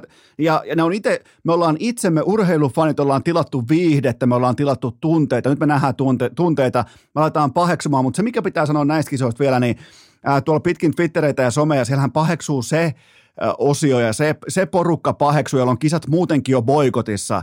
Millä vitun otannalla? Mä kysyn vaan, että millä, jos ette tee kato kisoja, se on mun mielestä ihan, se on perusteltu päätös, että jos laitat vaikka kisat poikottiin, että kato sekuntiakaan, niin se on mulle ihan täysin fine. Mutta miten näillä ihmisillä onkin yhtäkkiä mielipiteitä vaikka Argentiinan tuulettamisesta tai Hollannin käytöksestä tai Ronaldon äh, kyyneleistä, onko ne aitoa, feikkiä, mitä ne on, niin miten sillä porukalla yhtäkkiä on mielipide kentän tapahtumista, niin on siellä saatananmoista mediota kyllä siinä porukassa, koska kisat on boikotissa, ei kato sekuntiakaan. Silti tietää prikulleen, mitä siellä tapahtuu, niin mun on, mun on Virkkunen vaikea saada kiinni tästä niin kuin kriitikkolaumasta. Joo, ja siis ja mä oon samaa mieltä myös siinä, että, siis, että jos joku ö, aloitti jo poikotoimaan aikaisemmin, niin se on hänen päätöksensä ja hieno niin, mä myös kannustan, että se on hienoa, jos niin kuin poikotoija on sitä, mutta niin kuin, sit mä uskoisin, mä luulisin, että osalla näistä boikotti-ihmisistä on myöskin se, että tiedätkö, kun niiden on pakko ilmoittaa tuonne someen, että minä alan nyt poikotoimaan, niin sitten kun se, hänen viestinsä ei enää kuulu, niin on pakko saada myöskin sitä huomiota. Ja sitten millä sä sitä huomiota nyt saat, jos et sä jaksat laittaa sitä samaa boikottiviestiä niin kuin enää, niin sitten sä alat ottaa kantaa myöskin näihin jalkapalloilullisiin asioihin, mitä tapahtuu. Niin sä saat vähän sitä huomiota. Siitä. Kyllä, kyllä. Mun mielestä se on ihan vaan niin kuin sitä. Ja, ja sosiaalinen mediahan on käytännö... on, niin. Sanotaan näin, että jos niin kun tekee sen boikottiasian kunnolla, niin eikö se silloin ole sitä, että sä et ota pätkääkään kantaa kisojen pelillisiin tapahtumiin. Jos sä johonkin puutut, niin on sitten se, mitä tapahtuu niin kun sen pelin ulkopuolella, kentän ulkopuolella. Joo, eihän se ole mikään boikotti, että sanat kisolle näkyvyyttä sun vaikka somekanavissa tai sun Kyllä. alustoilla. Eihän se ole, sä otat kantaa vaikkapa urheiluun liittyviin tapahtumiin, jotka on kentän tasolla, niin sähän annat silloin, sä toimit sun boikotin vastaisesti, sanat näkyvyyttä, sanat kuuluvuutta nimenomaan näille kisoille. Kyllä, juuri näin. Eihän tuossa mitään järkeä. Ei saatana osata edes boikotteja pitää kunnolla enää. Kyllä, mitä maailmaa mennyt. Mutta onko niinku samaa mieltä siitä, siitä äh, tästä paasauksesta, niin sä, säkin oot niin sporttiäijä, sä oot niin urheiluäijä, niin e, eikö, sua niin kun, e, eikö sulla mene niin kun tunteisiin se, että, siis, e, että tota, urheilu pitäisi mennä näiden ihmisten ja nykymaailman, nykymaailman roolin mallituksen mukaan, tai mihin ikinä tässä nyt ollaankin niin kuin menossa, siitä, niin että et, et ei saa enää näyttää tunteita. Sä seuraat urheilua laajasti, NFL, NBA, kaikki tällaiset näin. Paheksutaanko sielläkin, niin kuin, tiedätkö, joku Irvingi näyttää, no ei nyt ehkä sentteriä, mutta niin kuin naamallansa jotain, tai Lebroni näyttää jotain, tai kuka tahansa NFL superstara ö, tekee mitä tahansa niin kuin NS epäkunnioittavaa vastustajan suuntaan. Eikö se kuulu jumalauta urheiluun? Eikö se ole aina kuulunut urheiluun, että tavalla tai toisella provosoi toista? Sidane, Materazzi. Mä oon edelleenkin sitä mieltä yhdestä futiksen niin kuin suurimmasta tapahtumasta, että ei Materazzi tehnyt mun mielestä siinä mitään ö, väärää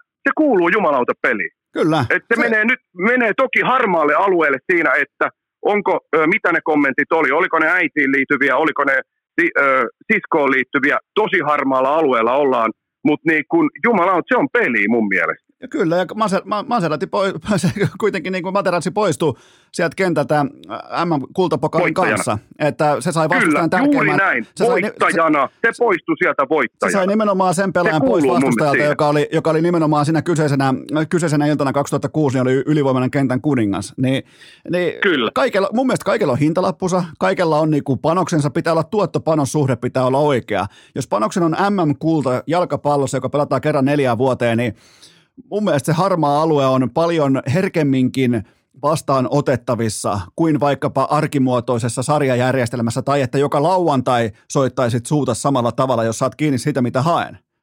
Joo, no totta, toi on hyvä pointti. Ja kyllä. Nyt, nyt kun me puhutaan, kyllä totta kai se määräytyy, totta kai se määräytyy turnauksen pelin paineiden, ö, panosten mukaan myös se, se alue, kuinka laaja tai kapea se niin on. Totta Kyllä. kai, toi on hyvä pointti. Kyllä, ehdottomasti. Ja nyt kun me nähdään Messiltä tunnetta, me nähdään paljon laidasta laitaa, nimenomaan ehkä sellaisiltakin pelaajilta, kelle se arki siellä jossain vaikka PSGssä tai Barsassa tai jotain muuta vastaavaa, niin siellä on myös tällaisia niin kuin täysin ilmeettömiä, tunteettomia hetkiä. Nythän me ollaan kaikki takajaloillaan sen takia, että vaikka Messi alkaa vielä haastattelussakin kysymään jengit, että ketäs vittui te olette, että, ja vastaavaa, niin me ollaan totuttu siihen, joten me, me, me, me, me, me ei keksitä, miten me otetaan se reaktiona vastaan se kyseinen tilanne, jotta me pahoitetaan mieli. Silloin kun ihminen ei keksi, miten tähän pitäisi reagoida, niin sehän nykyään pahoittaa mielensä. Kyllä, kyllä, se on ihan totta joo. Jäät vähän niin kuin sanattomaksi, niin etkä tiedä miten reagoida tähän, niin sitten on välittömästi, aa, ei kun joo, mä kaivan tuon mielensä pahoittamisen reaktion niin tuolta. Se on kuitenkin, se sopii tähänkin. Se sopii ihan kaikkeen. Jos on sosiaalinen media, niin aina saa kyllä mielen pahaksi, mutta ää, nyt ollaan vahingossa 23 minuuttia puhuttu jo, jo tota, tästä menneestä ja oikeastaan ei käydä enempää läpi tätä Brasilia, Hollanti, Portugali, Englanti akselistoa. Mä totean vaan Englannista, että jälleen kerran kehitti uuden tavan pulo, äh, pudota, pelasi todella hyvän jalkapalloottelun, mutta sitten Harry Kane suoritti upean tribuutin meidän hyvälle ystävälle Chris Waddellille ja ampuu pallon on saatana melkein koko Katarin saarelta helvettiin, joten, joten tota, Englanti oli hyvä, Ranska oli mun mielestä aika vaisu, Ranska on totta kai tässä tilanteessa jatkossa. Öö, mulla ei ole ihan hirveästi näihin niin kuin taaksepäin katsottavaa kuitenkaan enää, että mun mielestä oli me, me nähtiin yllätyksiä, me nähtiin defensiivisiä voittoja, mutta onko sinulla jotain niin kuin, ehkä sellainen yhden lauseen yhteenveto vielä liittyen tähän, mitä nähtiin nyt sitten Akselilla perjantai ja lauantai?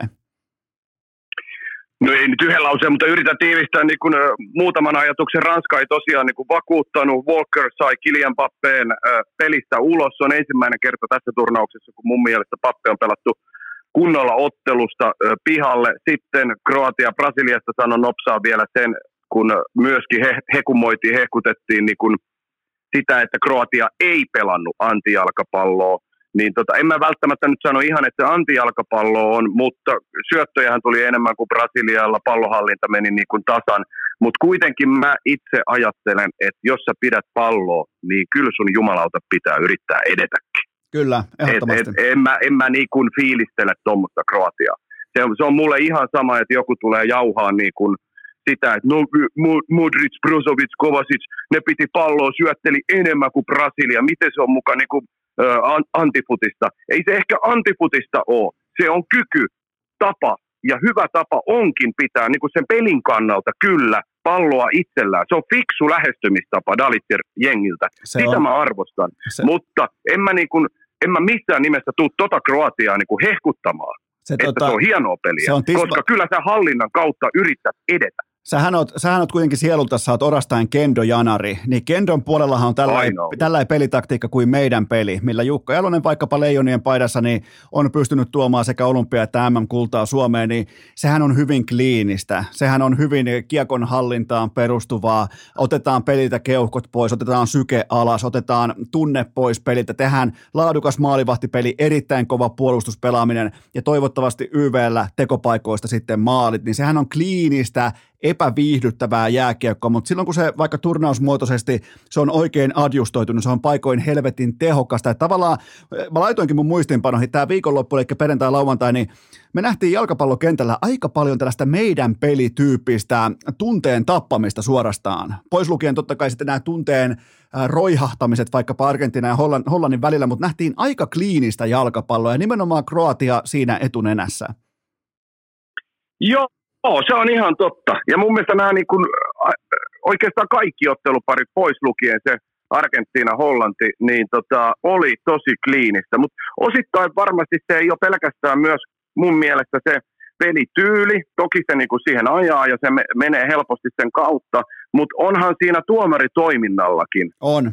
semmoinen niin kuin tekijä, että jos niin kuin oli Hollanti-Argentiina-pelissä, Mateu Lahos, mitä me käytiin ainakin meidän studiossa jo etukäteen. Me vähän niin kuin tiedettiin, että tästä voi tulla, tästä voi tulla erilainen ilta, koska mä oon Lahosia nähnyt 15 vuotta selostavan tuolla liikassa, niin siinä on pelonsekaiset fiilikset joka ikinen kerta, kun se tota, viheltää peli. Ja nyt siitä tuli just sellainen. Jos se peli lähtee vähän niin kuin käsistä, jos se tuomari antaa mahdollisuuden siihen, että tunteet ryöpsähtelee, niin sitten se voi mennä tollaiseksi, mitä Argentiina Hollanti oli. Ja La Liigassahan on niitä otteluita nähty niin kuin pilvi pimein vuosikymmenten niin kuin aikana. Mutta sitten jos sulla on tuomari, joka pystyy aina vähän niin kuin tappaa ö, sitä tunnetta myöskin siitä pelistä, niin sit, siitä tulee myöskin kliinistä. Kyllä, toi tota, eri, erittäin noheva pilliin viheltäjä. Oikein niin kuin viimeisen päälle kyllä tota, maailman, taisi, tais, tais tehdä muuten maailman ennätyksen pilliin viheltämisessä. Sekin mun mielestä. Siis jopa niin päin, mitä se Laliikassa on vihellellyt, niin niitä on ihan käsittämättömiä vihellyksiä. Niin siis kyllähän se oli, tiedätkö, niin kuin, onhan se sen huomioon hakeminen, onhan se sellaista, että se haluaa niin kuin siinä, sen valokeilla, Herran Jumala. Ethän sä nyt vihellä oikeasti 15 kertaa siihen pilliin niin kuin jonkun perustilanteen jälkeen, että haluat kerätä äijät siihen ympärille, jotta sä niin kuin kapteeneille sanot muutaman sana, niin pakko vetää joku 15 vihellyksen niin kuin kerta siihen, niin eihän se ihan oikeasti. Miten tota, mä otan, mä, otan vielä yhden, mä otan vielä yhden MM-noston lähinnä sun duunin ja työn osalta, niin ootko päässyt nauttimaan näistä, jotka katsoo kerran neljä vuoteen jalkapalloa, niillä on siitä todella piskuinen ja tiukka mielipide yhtäkkiä, niin ootko päässyt äh, nauttimaan näiden fanien palautteesta, koska kaikki, jotka on sun uraa seurannut tuolta, sanotaanko mullakin varmaan jotain, mitä 15 vuotta alkaa olla yhteistä taivalta, niin mähän tiedän, että, että sellaiselle, joka saattaa yhden kerran katsoa vaikka jalkapalloa, joka on tottunut vaikka säntilliseen, harmaaseen, vaikkapa jonkun toisella tyyppiseen vapaan kanavan selostukseen, sitten siellä onkin energinen virkkunen, niin onko tullut palautetta, että mitä tämä tämmöinen on? No on kyllä, joo. Sanotaan näin, että siis itse asiassa niin kuin aikamoinenkin paskamyrsky, että tota, ja ihan menemättä sen tarkemmin, mutta tota, sanon kuitenkin nyt sullekin rehellisesti ja kuuntelijoille, että kyllä mä oon niin mun tuottaja ja vielä suurempien pomojen kanssa niin käynyt muutaman puhelun tässä niin viimeisen parin viikon aikana, että tota, mulle kritiikki on ollut aina sellaista, mä, älä, älä pelkää, ei tämä nyt niin pitkä ole, vaikka mä aloitan nyt tuolta niin kuin, back in the day, mutta niin J.P. Jalo sanoi mulle niin aikanaan, arvostamani niin kuin selostaja, että älä sit koskaan mene lukeen niitä futisfoorumeita, mikä oli siis silloin 20 vuotta sitten niin kuin se juttu, ja, tai nykyään tietysti on Twitterit sun muuta. Että älä koskaan mene lukea niitä, että siellä on pelkkää paskaa, se saa vaan pahalle tuulelle ja se ei niin kuin, auta sua yhtään. No heti seuraavana päivänä mä menin niin kuin, lueskelemaan. Sieltä jo on siitä päivästä asti lukenut tähän päivään.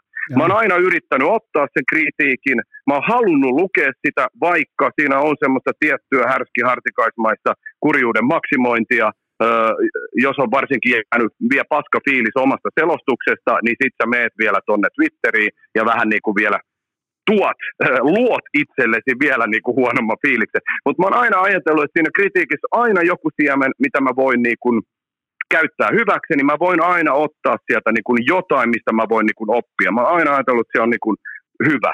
Mutta niin nyt kieltämättä, kun kysyt, niin, öö, niin nyt kun tuo maksukanavalla öö, selostelee ja silloin tällöin vaan tulee pelejä vapaalta kanavilta, niin kuin esimerkiksi sämppärifinaali tulee tai yksi ottelu siellä täällä kauden aikana, niin tota, mä en ollut oikein, niin kuin, mä en ollut hirvittävästi edes ajatellut koko juttua, mutta nyt kun niinku kisat alkoi, alkulohkovaiheessa vielä niinku ei oikeastaan mitään, mutta nyt kun jatkopelejä on ollut, niin siis onhan se paskan määrä ollut siis niinku aika, aika, aika, aika niinku hurja, että et niinku pitkästä aikaa oikeastaan on itsekin niinku siinä tilanteessa, että et sillä lailla, että oho, Jaa, okei, okay. no niin. Tiedätkö, vetää, siis oi, vetää vähän niin kuin hiljaiseksi sille, että ei jumala, Mä, et, et mä, onpa, mä, niin kuin, eihän, eihän tässä ole niin kuin mitään, mitään niin kuin, mitään hyvää. Mutta oo, huole, ne kaikki viestit on mun kakkosnikiltä. Mä oon tehnyt, tota, mä oon tehnyt Twitteriin 30 uutta tiliä ja tota, ne kaikki sen bottigeneraattorin mukaisesti ne arvostelee virkkusta, mutta toi on mielenkiintoista, toi pätee ainoastaan jääkiekkoon, jalkapalloon ja paikoin arvokisa hiihtoon Suomessa. Se, että kun tullaan vaikkapa äh, maksukortin takaa, tullaan vapaalle puolelle, niin herkästi se, joka katsoo kerran neljä vuoteen jalkapalloa, niin sille juurikin se selostaja ei kelpaa siinä tilanteessa. Se, se pitää olla vaikka joku Hopi Hänninen tai joku muu vastaava kerran kerrasta, jotta tämä kisa, kisat voidaan laittaa niin kuin onnistuneesti eteenpäin, mutta toi on mielenkiintoinen reaktio, että mistä toi syntyy ja, ja nyt säkin vihdoin pääset siihen osalliseksi tähän, niin tota, mä, mä, tota, mä onnittelen sua siitä, että vihdoinkin tavallaan niin kuin tässä, tässä mielessä enemmän tai vähemmän poikuus menee. Joo, mutta kyllä, kyllä niin kuin, mähän pihaan kuunnella omaa ääntä, niin kuin aika moni somen perusteella myös.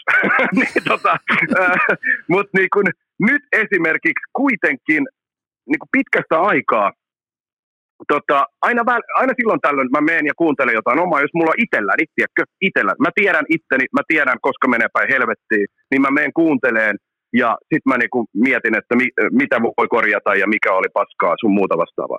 Nyt mä menin vähän niinku ton somepaineen jälkeen niinku kuunteleen esimerkiksi ton Argentiina-Hollanti ton jatkoottelu, enempää mä en pysty itteeni, mutta niin, äh, tota, kun sanottiin kuitenkin, että vittu kun se huutaa ja kiljuu niin kuin koko ajan. ja, ja mä voin mone, monta asiaa mä voin nostaa käden pystyyn, on se puhe niin kuin kuinka sössöttämistä tai epäselvää tai mitä ikinä, äänellensä ei voi mitään, se on mitä se on, en, en mä kanna huolta sellaisesta se on, mutta niin kun se mua vähän niin kuin, että se huutaa koko ajan. No mä menin nyt kattoon sen jatkoottelu, ja tiedätkö mun on pakko sanoa, mä oon kriittinen itselleni. Mä oon varmasti kriittisempi kuin kukaan itselleni. Mutta niin kun, siinä kohtaa mä oon pakko sanoa, että mä selostaisin sen jatkoottelu ihan samalla lailla, miten mä sen nytkin selostin. Ja se oli ja se, et, niin kun se pointti on siitä se, että et huutaa koko ajan, niin ihmiselle, tiedätkö just, varmasti tämä, mitä sä sanoit, sen neljän vuoden välein siellä on vaan ne, jotka katsoo sen. Mutta ihmiselle jää varmasti helposti semmoinen fiiliskin tai semmoinen tunne, että se huutaa koko ajan, kun siinä on pilkkuskapa ollut viimeisempinä, viimeisimpänä ja siitä sitten ottelu niin kun päättyy. Tai varsinaisella peliajalla oli se ihan sairaan upea viimeinen 10 minuuttinen, 15 minuuttinen, kun Hollanti nousee. Mutta sitten niin jatkootteluhan oli, mä kuuntelin sen, niin siinähän ei tapahtunut käytännössä yhtään mitään. Se viimeinen viisi minuuttia Argentiina myllytti, ja sitten mun äänenpainot ö, ja systeemit nousee. Mutta muutoin ö, ei. Täytyy, niin, niin täytyy, täytyy sen, sen verran lisää vielä tähän, että tota, täytyy sekin muistaa, että äh, muun muassa vaikka legenda Antero Mertaranta, niin se on niissä kisoissa huutaja, missä Suomi ei voita kultaa, mutta jos Suomi voittaa kultaa, niin se on maailman paras selostaja. Niin se aina pitää muistaa, kun vertaillaan totta suorituksia. Kai. Totta kai, totta kai. Siis ainahan se on niin kuin näin mennyt. Ja samahan mulla on niin kuin aina ollut, öö, niin kuin vaikka maksukanavalla on vetänyt tässä vuosikausia enimmäkseen, niin siis toi Barça Real, klassikot silloin vanhaan aikaan, kun ö, ne oikeasti herätteli vielä todella paljon, mitä ei ehkä niin kuin nykyään, niin sit mähän oli joka ikinen kerta, kun ne pelattiin, niin jos Barsa voitti, Real voitti, mähän olin sen kelkassa aina ollut huutamassa, kuka niin kuin oli vastaan tai minkä lasien läpi sä niin katot. Sehän muuttui niin kuin aina ottelusta toiseen. Kyllä. Et totta kai se menee just noin, niin kuin miten sanoit. Toi on mielenkiintoinen aspekti, mutta tota, mennään, mennään tästä kohdin oikeastaan eteenpäin. Olikohan mulla vielä jotain liittyen, liittyen tähän kyseiseen seikkaan? Mennäänkö, mennäänkö välieräotteluihin? Onko vielä jotain, jotain liittyen tähän yleiseen keskusteluun tai yleiseen meininkiin ja ilmapiiriin?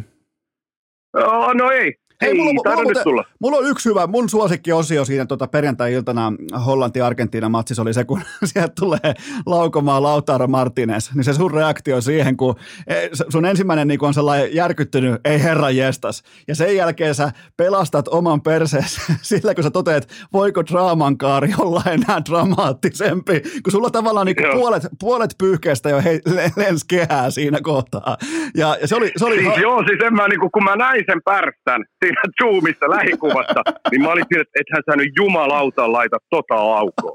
Siis mä olin, mä olin että jos Tite säästeli Neymaria viimeiseksi, varmimmaksi, suurimpaa painekattilaa, niin Skaloni tuuttaa sinne saatana lautaro. Joo, se oli joka on ollut siis niin, kuin niin järkyttävä näissä kisoissa, että ei niin kuin mitään järkeä. Se oli erittäin... Mut, se oli, se oli, niin. Eikö ollut siis aivan käsittämätön draaman kaari? Siis onhan toi huikea, että tommonen äijä, ja ka, niin kuin Väykkä sanoi vielä studiosta, että eihän siinä niin kuin mitään, että sulla on vaan niin kuin messinura sillä lailla, päättyykö se vai ei. Vaikka se oli niin kuin tasottava, että se ei niin kuin just siihen olisi päättynyt, mutta kuitenkin, niin että et onhan tuo niin kuin käsittämätöntä, että et niin hyvässä kuin pahassa noi tilanteet ja noi paineet, mihin noi äijät joutuu, ja sitten se vielä suoriutuu noin upeasti mikä Kyllä. ei ollut se odotusarvo. Ja nimenomaan vielä sen jälkeen, kun neljä hollantilaispelaajaa saattaa sen sinne pilkulle, hyvä, ettei puhu koko, koko matkan paskaa sen korvaa, todennäköisesti erittäin niin kuin raik- raikkaista ajankohtaisista aiheista. Ja sen jälkeen tulee vielä veskariki, napit vastakkain, että Lauttara joutuu sitäkin vähän niin kuin tönäsemään, että tämä on mun pallo, mä alan nyt potkasemaan. Niin pystyy silti hallitsemaan ja laittaa erittäin täydellisen rankkarin siihen tilanteeseen, niin todella hyvä itsekontrolli lopulta siis ihan sairaan upea. Siis mä en olisi oikeasti siihen tilanteeseen, varsinkin sitten kun jälkikäteen näki, miten nämä Hollanti, Hollannin pelaajat niin käyttäytyi siinä tilanteessa ja provos sitä, niin tota, siihen nähden siis täydellinen. Kympin suoritus ö, ottaa huomioon kaikki, mitä myös on tapahtunut aikaisemmin. Mennään tiistai-keskiviikko akselille, eli tiistai-iltana kello 21.00. Onko tätä mutta olla Virkkusen selostamana? Argentiina vastaa Kroatia. Argentiina, Argentiina tässä kohdin noin 73 prosentin suosikki etenemään finaaliin, ja äh, keskinäistä historiaa on hyvin, hyvin maltillisesti totta kai, kun on kaksi eri maanosaa vastakkain, mutta viimeksi 2018 Kroatia 3-0 voitti alkulohkossa Argentiina ja Modric oli silloin kentän kuningas ja siitä oikeastaan alkoikin se Kroatian lento ja Kroatia viimeksi on hävinnyt, pitää mennä tuonne ihan kesäkuun alkuun saakka ja kaikkihan tietää, miten laadukas Argentiina on ollut viimeiset kolme, melkein kaksi puoli vuotta, kolme vuotta, joten tota, mennään itse asiaan. Onnistuuko Kroatian tällä ehkä peruuttelupallo, kliininen pallo, en halua käyttää termiä pelkuripallo, niin voiko se onnistua vielä tässäkin vaiheessa? No heti ensimmäinen juttu, Hovissa on nyt näköjään muutos tullut, ihan nyt just kun jutellaan tässä näin, niin tota, että meillä onkin toi keskiviikkoinen välierä ja Ylellä on sitten tämä tiistainen. Okay.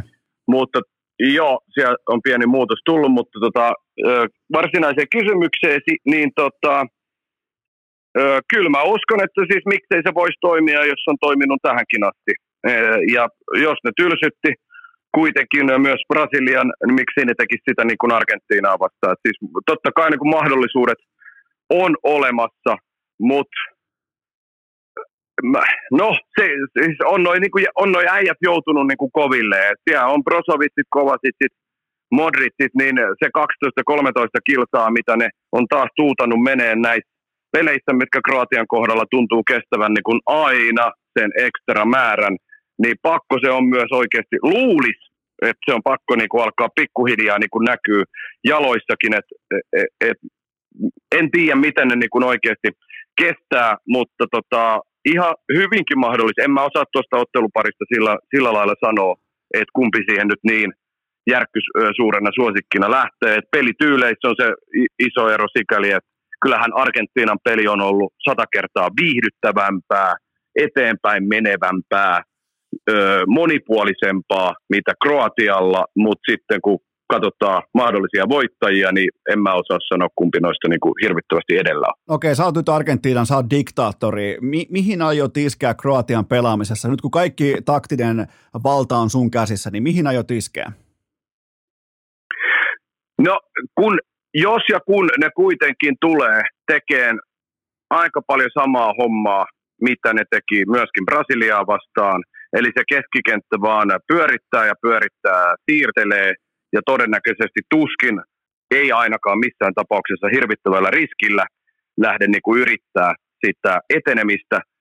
Niin kyllä, niin kuin tuossa Hollantipelissä nähtiin, sitten kun Argentiina halusi, niin nehän puolusti eteenpäin aika aggressiivisestikin. Ja ne on tehnyt sitä tässä turnauksessa.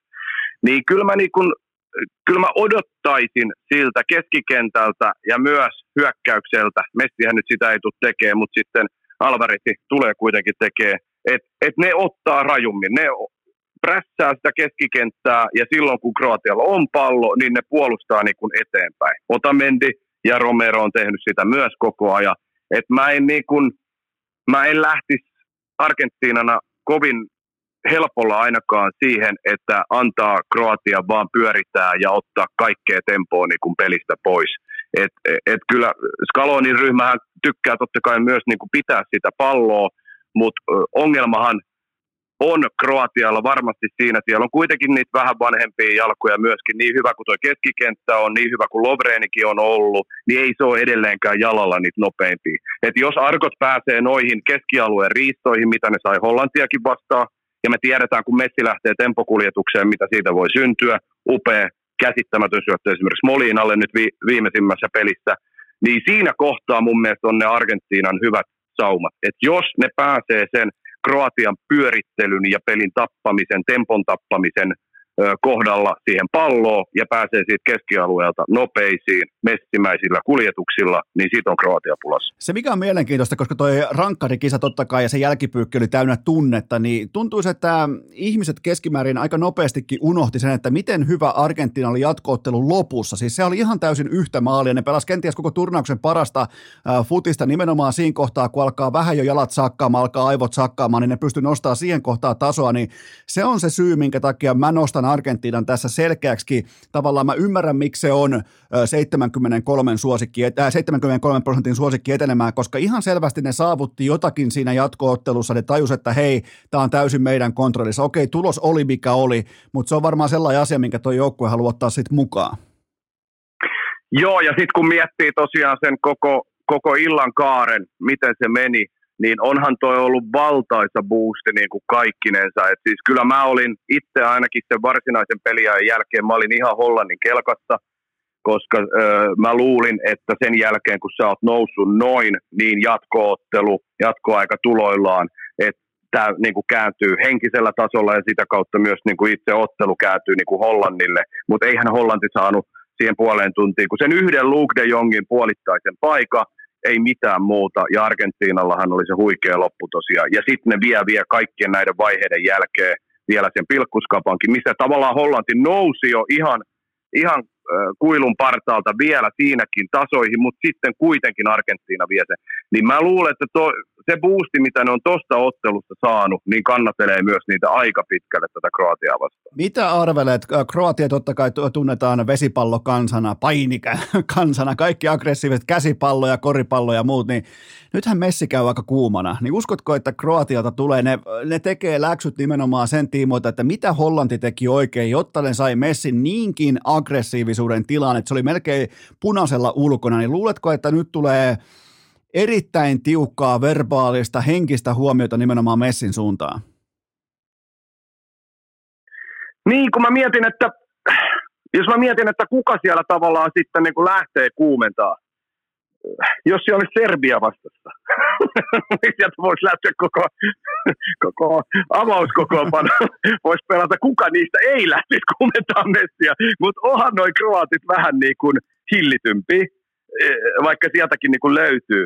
Mutta et, et siinä on kyllä mielenkiintoinen, että lähteekö ne niinku samalla tavalla, samalla tavalla niinku ottaa ja viemään niinku Messiäkin vähän niin kuin NS-pelin ulkopuolella noilla, noilla teoilla vai keskittyykö ne niinku omaan tekemiseensä. Mun mielestä Kroatia on semmoinen sut kiltti joukkue, siis siinä mielessä, että semmoisia niinku hirvittävän kusipäisiä sieltä ei niin kuin, hyvällä tavalla kusipäisiä niin kuin löydy. Lobreen oli aikanaan, mutta ikä on sitäkin vielä, tiedätkö, kaikille ikä tekee se, vie vaan niin kuin särmät pois. Toi on kyllä, kyllä ihan totta. Toi, niin. niin, mutta tiedätkö, niin kuin, se on aika kiltti joukkue mun mielestä. On. Ei se niin kuin, ei sieltä, Maari, jo, tai muista, hei mieti, Mario Mandzuki, oliko kusipäinen äijä? Oli, mutta ei ole enää tuolla. Et nyt siellä on jotain Gramaritsia, Petkovitsia. Ei ne ole semmosia, tai niin kuin puolustukset nämä, tai keskikentältä nämä upeat pelaajat.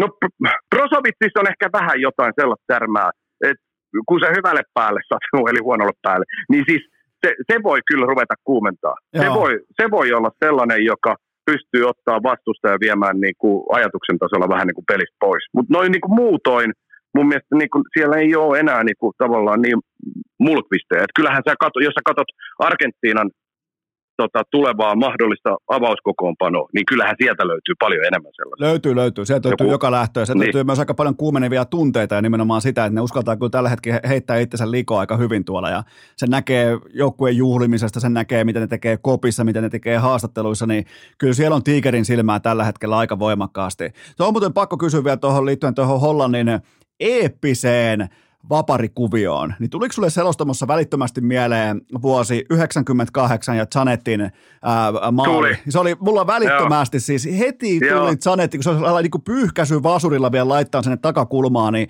niin Joo, tota, tuli, kyllä. tuli heti Varsinkin, mieleen. kun se oli vielä vähän aika sitten poimittu sieltä katsomotta niin kuin kuvi. Oli joo, joo, kyllä. Niin tuli välittömästi Zanetti mieleen, ja, ja, ja tota, mutta, se oli, mutta mä en usko, että, että Kroatia pystyy yllättämään enää. Tuossa saatiin aika tylysti Argentiina kiinni housut kintuissa, niin mä en usko, että tällaisen, niin kuin kahta kertaa tämä salma tulee iskemään, että tuossa olisi niin kuin jotain rakenteellista vikaa tuossa Argentiinan vaikka vapaapotku puolustamisessa.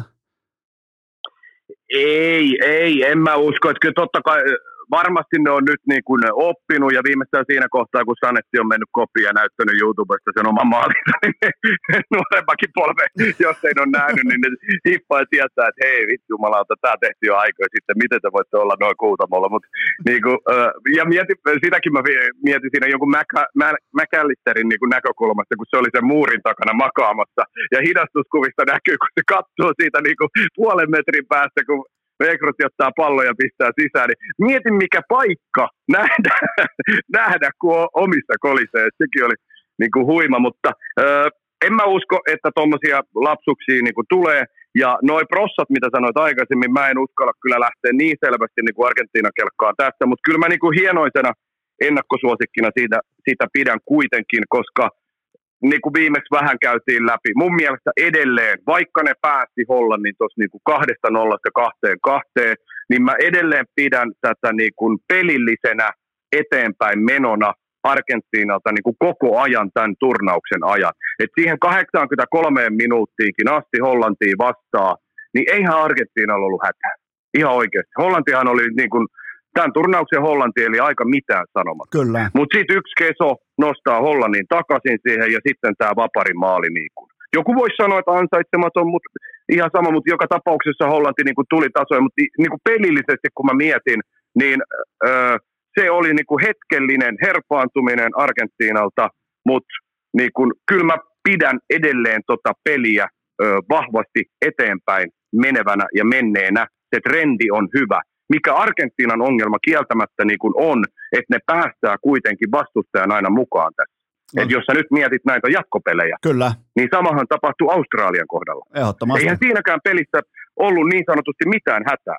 Ei varsinkaan, jos Lautaro olisi viittynyt tehdä jostain niistä neljästä vai viidestä avoimesta maalintekopaikasta, niin se olisi ollut niin kuin 3-1.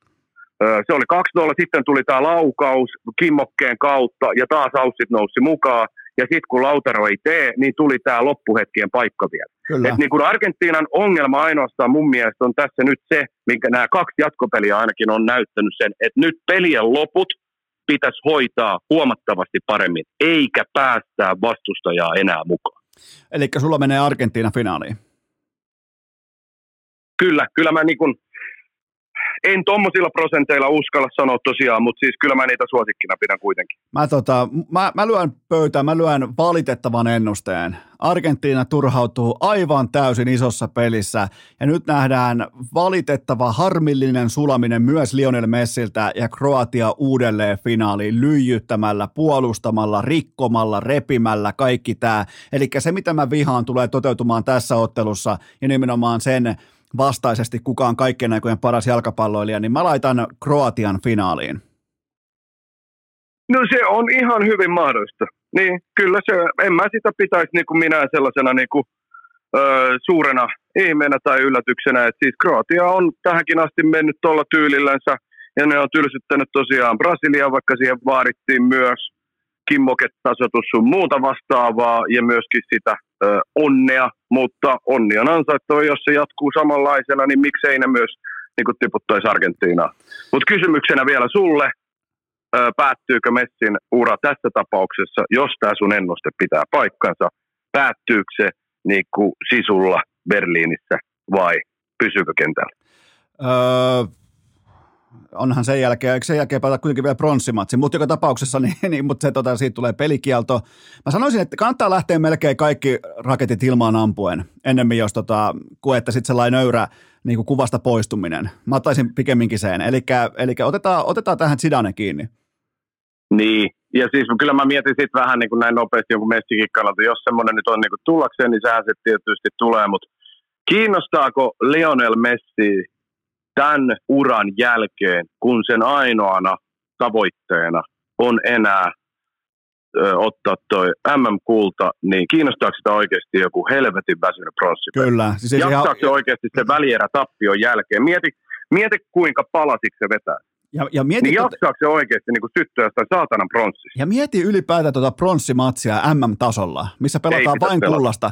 Se on siellä olemassa pelkästään vain siksi, koska se aikoinaan laitettiin sinne. Ja kellään ei ole muna ottaa sitä pois toisin kuin UEFalla EM-kisoista, joten se pitää säkkiä ottaa helvettiin. Niin kuin kaikesta muustakin urheilusta pronssimatsi välittömästi helvettiin. Kyllä, siis tuolla ei mitään. Siis se on niin turha peli, se on niin typerä peli, että niin kun ei, ei, ja varsinkin oikeasti tässä tilanteessa, mä lueskelin ennen, ennen kisojen alkamista siitä NS-traumasta, mikä Messille jäi 2004 finaali, 2014 finaalista, missä tota sen entinen agentti ö, sanoi, kun oli jutellut sen kanssa, että se oli vuosia niin kuin heräily yöllä edelleen ja käynyt sitä tota, finaalia Saksaa vastaan läpi, eikä niin kuin saa nukutuksun muuta vastaavaa noin niin kuin vuosi sen jälkeen vielä käy niin kuin Messille näin. Niin se, Se vaan kuinka paljon se tota, niin kuin oikeasti haluaa, sitä ei niin kuin oikeasti porukka edes niin kuin hiffaa tai tajua. Tai se, tai se harvemmin on esimerkiksi niin kuin Messiä tiedätkö, nähty ihan palasina tai kyynelissä, niin mä muistan, oliko se jonkun Argentiinan TVn pätkä, missä tota, sille pistettiin pädikouraa ja laitettiin pyöriin toi Copa American finaali 2021, kun ne sen voitti, niin Messi on tippalinssissä ja öö, sanoo vaan niin kuin wow, ja sitten tulee joku 15 sekunnin tauko, ja sitten se sanoo, että urheiluurani suurin saavutus. Ja sitten se loppuu se pätkä siihen. Mä, mä, niin mä niin. vaan, niin kun, tiedätkö, niin kun, mä vaan kaikkea tätä niin kun mietin, mitä Argentiina merkitsee Messille, vaikka porukka edelleen luulee tuolla, niin kun, että jotkut, kun ne välithän Messi ja Argentiina fanien kanssa tässä vuosien saatossa on vähän niin kuin vaihdellut. Kritiikki oli jossain kohtaa tosi kova. Messi lopetti jo uransakin kaikkien näiden pettymysten jälkeen. Ja sitä on pidetty niin Barcelonana ja Barcelonana vaan. Mutta Argentiinahan on sille kuitenkin kaikki kaikessa. Se, että se, se järjetön halu voittaa tuon maan kanssa vielä se MM-kulta.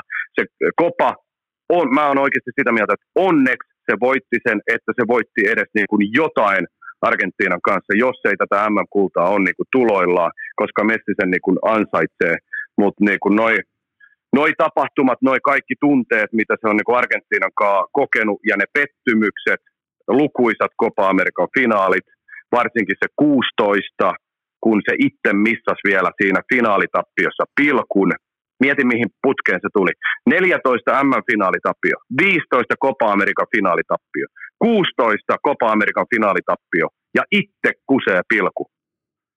Niin siinä on kolme vuotta sellaista niin kuin pettymystä, että ei mitään järkeä.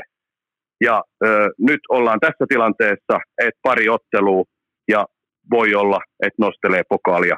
Mutta kaikki tämä oikeastaan lähti siitä, että pronssiottelu on turha. Mutta mä en, niin kuin, kaiken tämän jälkeen, niin mun on niin kuin vaikea nähdä, että Messi kaikella tuolla, mitä se on saavuttanut tai ollut saavuttamatta Argentiinan kanssa, niin lähti edes jumalata pelaa jotain helvetin pronssipeliä. Mä kysyn vielä näin päin, onko Lionel Messi tiistai-iltana kentän paras pelaaja?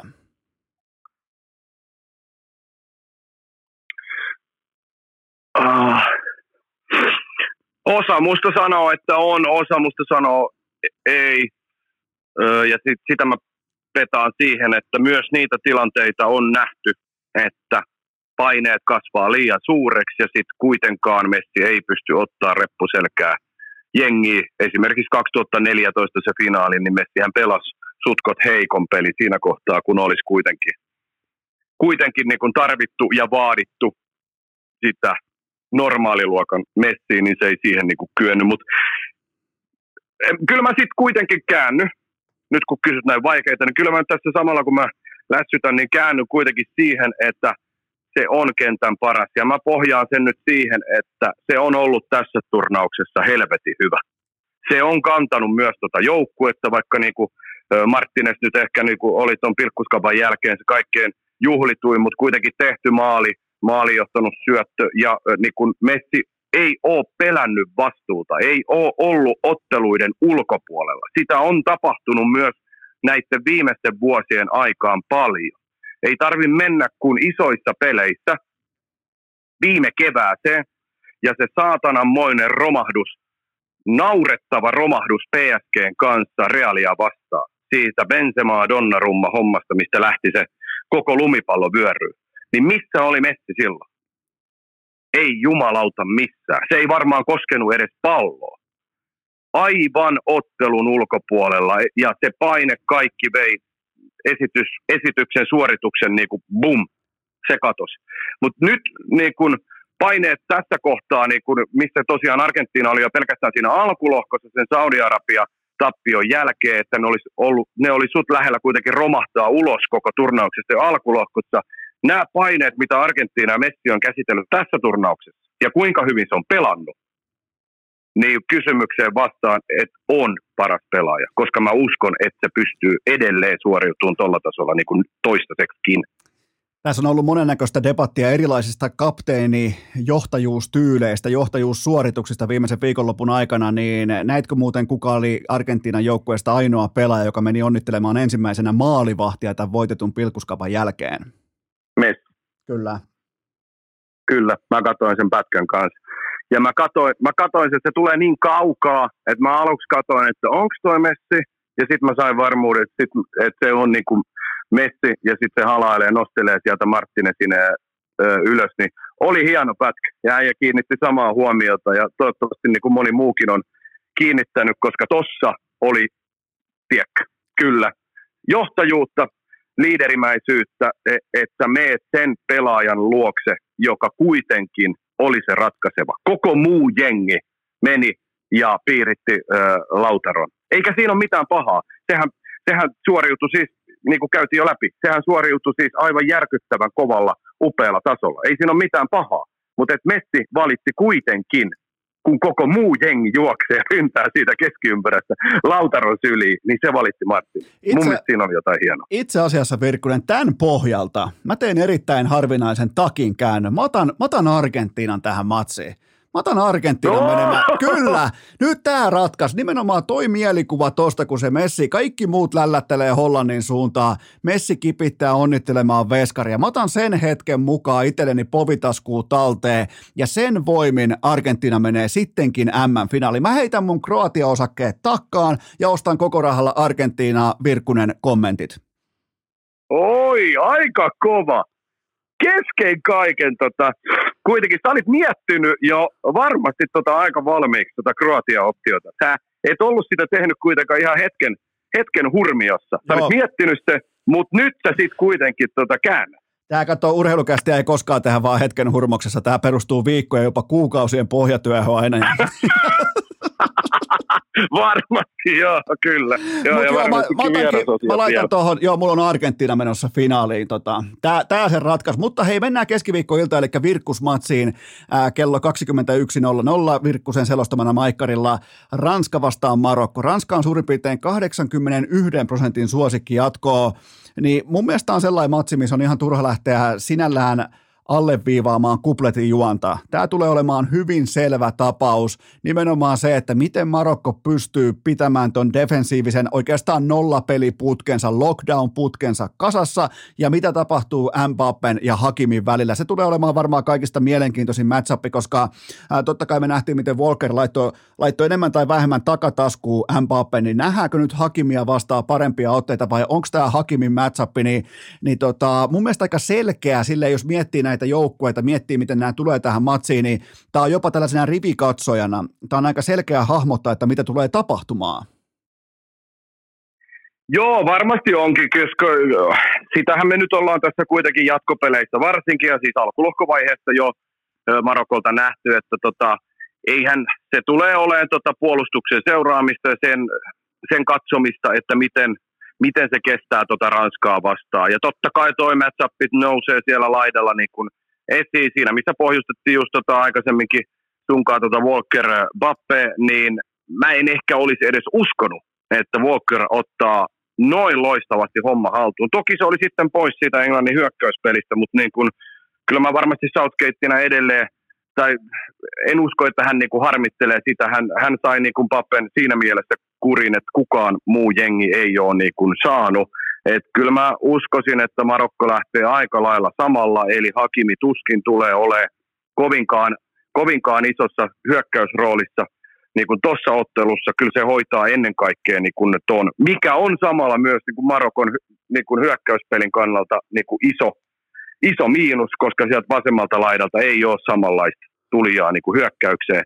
Et jos Hakimi ottaa sut passiivisen roolin pappeja vastaan, niin sitten se on tietysti pois Marokon hyökkäyksestä. Tämä on tota, tämä Marokon MM0-putki, tämä on eeppinen. Kroatia, Belgia, äh, Kanada, Espanja ja Portugali. Yhteen soittoon pelkkää nollaa, joten tota, ja itse asiassa Marokolle on tehty viimeksi maali elokuussa. Virkkunen tietovisa kysymys, mikä joukkue teki Marokkoa vastaan elokuussa maalin?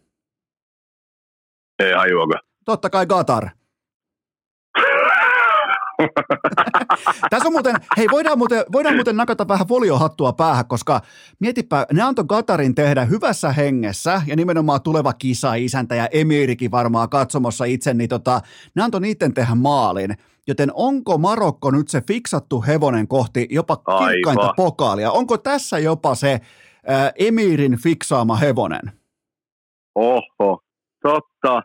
Joo, ja sitten niin kuin siihenkin kelkkaan on lähettävä, oliko se Pepe, joka sanoi, sano, että tota argentinalaistuomari oli niiden ottelussa, eli Messi, Messi Argentiina, joo, sieltä saatiin foliohatut. Eli, eli onko Argentiina, Marokko nyt niinku semi-selvä finaali jo No kyllä kohtaa. tämä alkaa kääntymään aika voimakkaastikin, on niin kuin folionkin osalta. Että kyllä, Joo, kyllä. E, mutta kyllä. Toi, toi, on kyllä, toi, kun katsoo Marokon puolustamista ja sitä sitoutumista ja heittäytymistä, niin mun on pakko sanoa, vaikka mä ymmärrän, kaikki meistä ymmärtää, että Ranskan pelaajamateriaali ja se tähtiloisto, tähtiluokka, niiden pelaajien, sanotaanko tällainen niin kuin rating-luokitus jalkapallossa on monin verroin parempi kuin Marokkolla ikinä, mutta mun on pakko ostaa tota osaketta, mitä Marokko lyö pöytään nimenomaan sitoutumisen, ja kun niitä jätkii kattoo joku onnistuneen taklauksen jälkeen, onnistuneen pallon riiston, onnistunut purku, niin se tilanne merkitsee jotain. Mun, mun, mun mielestä on niin kuin helppoa todeta, että noi on tuolla tosissaan, kun mä en ole vieläkään välttämättä Ranskasta saanut sitä kuvaa, että et, et, et, kaikki tietää sen, kun voittaa MM-kultaa jalkapallossa, niin kuinka vaikeita se on uusia, kuinka vaikeita siihen oikeasti pystyy lataamaan uudestaan vielä se koko hyökkäys, koko ätäkki päälle. Niin sen takia mulla on tässä, mulla on vahva, yllättävänkin vahva Marokko-tunne tähän matsiin. Miten Virkkunen sulla? Niin, siis äh, jos ne on mennyt ja jos ne on tylsyttänyt noin monta jengiä äh, toistaiseksi näissä kisoissa, niin miksei ne oikeasti vielä yhtä suurta niin kuin tylsyttäisi myös. Ja sitten kun mä niin kun ajattelen tätä Ranskaa edelleen, mä en, niin kun, mä en vedä tässä nyt samanlaista paasausta kuin silloin puolitoista vuotta sitten Ranskasta, jota mä niin kun vihasin niissä EM-kisoissa. Tämä on ollut parempi Ranska, mitä EM-kisoissa, mutta ei tämä silti mun mielestä edelleenkään hyvä Ranska. Ei ole. Mun, mielestä, niin kun... mun mielestä Englanti oli, Englanti oli jopa niin kuin selkeästikin Kyllä. parempi. Ja, ja urheilussa voi, varianssi voi heittää urheilussa minkä näköisiä tuloksia pöytään tahansa lyhyessä otannassa, mutta mun mielestä ensinnäkin Englanti oli äh, pelottavankin laadukas ja Ranska oli pelottavan passiivinen, paikoin jopa poissa oleva. Mä, mä naulaan tässä kohdin Virkkunen, mä laitan Marokon M-finaaliin. Se, oli, se, se on niinku aika huikea, mutta sehän on ihan täysin niinku mahdollinen. Et kun afrikkalaiset on tähän mennessä päässyt välieriin, nyt ne vois mennä niinku finaaliin asti. Mutta niinku edelleen tuohon Ranskaan peilaten, niinku mulla on samanlaiset, mä en, en mä tiedä, os, osaako mä sanoa, niinku, että Marokko niinku tuosta niinku menisi, mutta en mä sitä pitäisi tämän jälkeen enää minä niinku yllätyksenä, koska niinku tuohon Englanti-otteluunkin peilaten, niin Englanti kuitenkin piti palloa, ne yritti, ne oli aktiivisempia ja Ranska sai taas niitä – sen oman passiivisuuden kauttansa. Ne sai niitä niin kuin saumoja ja yrittää sitä kautta ja niin kuin tiloja vähän syntyi. Mutta mä, mä oon niin pettynyt edelleen siihen, mitä Desamps saa, mitä se saa revittyä aikaan tuosta joukkueesta, joka on edelleen niin kuin paperilla ihan mielettömän huikea, niin se peli, mitä ne niin kuin esittää, niin mä en vaan niin kuin, mä en vaan niin oikein jaksa, mä en pidä siitä, mä en ajattele siitä, niin kuin, että siinä missä Marokko – ja niiden coachi on saanut revittyä kaiken irti, maksimaalisen irti tuosta jengistä, mitä niillä on, niillä resursseilla, tiedätkö, niin kuin otettavissa. Kyllä. Ne ei Ranska ole mun mielestä lähellä. Joo, kato, kato nyt Virkkunen, mä, mä, mä levitän sulle tässä punaista mattoa, nimenomaan ikään kuin Marokon lipun väristä punaista mattoa sun eteen, että tuu tänne, tuu Marokon veneeseen, meillä on täällä kivaa, meillä on täällä, vähän niin kuin mun sukukin Marokossa, niin tota, se, tota niin, niin kato, nyt, nyt vaan tuut, nyt, mä, nyt kun mä kysyn sulta, että kumpi menee finaaliin, niin tuu, tuu mun, mun mukaan tänne Marokko-kelkkaan. No jos säkin teit tässä tämmöisen pienen takin käännön, niin kai mä nyt voin tuohon kelkkaan sitten lähteä, koska en mä sitä pidä semmoisena niinku mielettömänä öö, yllätyksenä edes tuohon Ranskaan peilaten. Tota, on, onhan se vähän niinku kuitenkin omituinen kelkka sikäli, että puhutaan M-finaalista ja Marokosta. Et, et jos toi kelkka olisi ollut tarjolla tuossa niinku kolme viikkoa sitten ennen kisojen alkamista, niin kyllä vähän olisi tullut nauriskeltua ja ihmeteltyä mutta niin kuin tässä kohtaa niin tota, aika suotuisalta ja sopivaltahan se niin kuin rupeaa pikkuhiljaa vaikuttaa. Kyllä, ja yhdellä mun kaverilla on Marokko voittamaan koko paskakertoimella 350, joten sitäkin pääsee jännittelemään tähän niin kuin samaan rahaan. Joten siellä on, siellä on ollut, tota, tutka on ollut pystyssä. Kyllä, kohdilla. Hyvin, hyvin ko- kohdillaan. Eli mulla on Argentiina ja Marokko finaalissa, ja sulla on ilmeisesti samat joukkueet, joukkueet nyt tähän Joo, sitten. otetaan, kyllä. Kyllä. Ai että. Toisaalta mua vähän kiehtoisi niin. se Ar- Argentiina Ranska finaalina. Siis sillä lailla mä sanon suoraan, että kyllä se finaalina houkuttelisi mua en, Et... en mä, ehkä mä käännä sittenkin vielä. No saat kääntää. Saanko mäkin, mäkin, saat Eikö kääntää, urheilukästi historiassa vielä käännellä ja käännellä niin kuin monta kertaa? Kyllä saa, saat vielä, eikä kukaan... Mä, koska niin. tämä on niin, tää on kuitenkin niin, kuin niin, tässä on niin lähellä, niin mä nyt käännyn kuitenkin siihen Ranskaan ihan vaan, mä en tykkää niistä, en, en yhtään.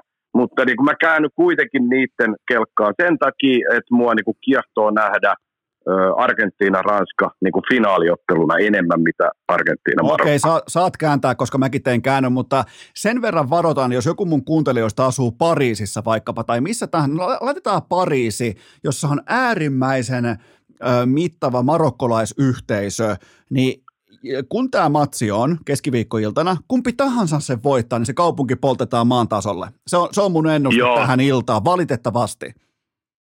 Joo, siis nämä on ollut oikeasti, siis nämä on jo niin, no hienoa, niin kuin Marokosta on yleenkin tässä jutussa oli se kaveri, jota haastateltiin, että sanoi, että kuinka, tota, kuinka järkyttävän niin kuin intohimosta marokkolainen futis ihminen ja kansa niin kuin on, ja on se niin kuin aikaisemminkin niin kuin nähty, ja se on hienoa, mutta kyllä nämä jutut ja nämä, mitä on nyt tullut tuolta Euroopan eri kaupungeista, Pariisi ei ole muuten ainoa, ei esimerkiksi ole. Hollannissa Joo. oli Amsterdamissahan oli tullut ihan siis niin kuin hälytys, tai tota, niin kuin, oliko se kaupunki pistetty niin kuin kiinni sieltä keskustasta vai, vai mitä siellä oli niin kuin tapahtunut?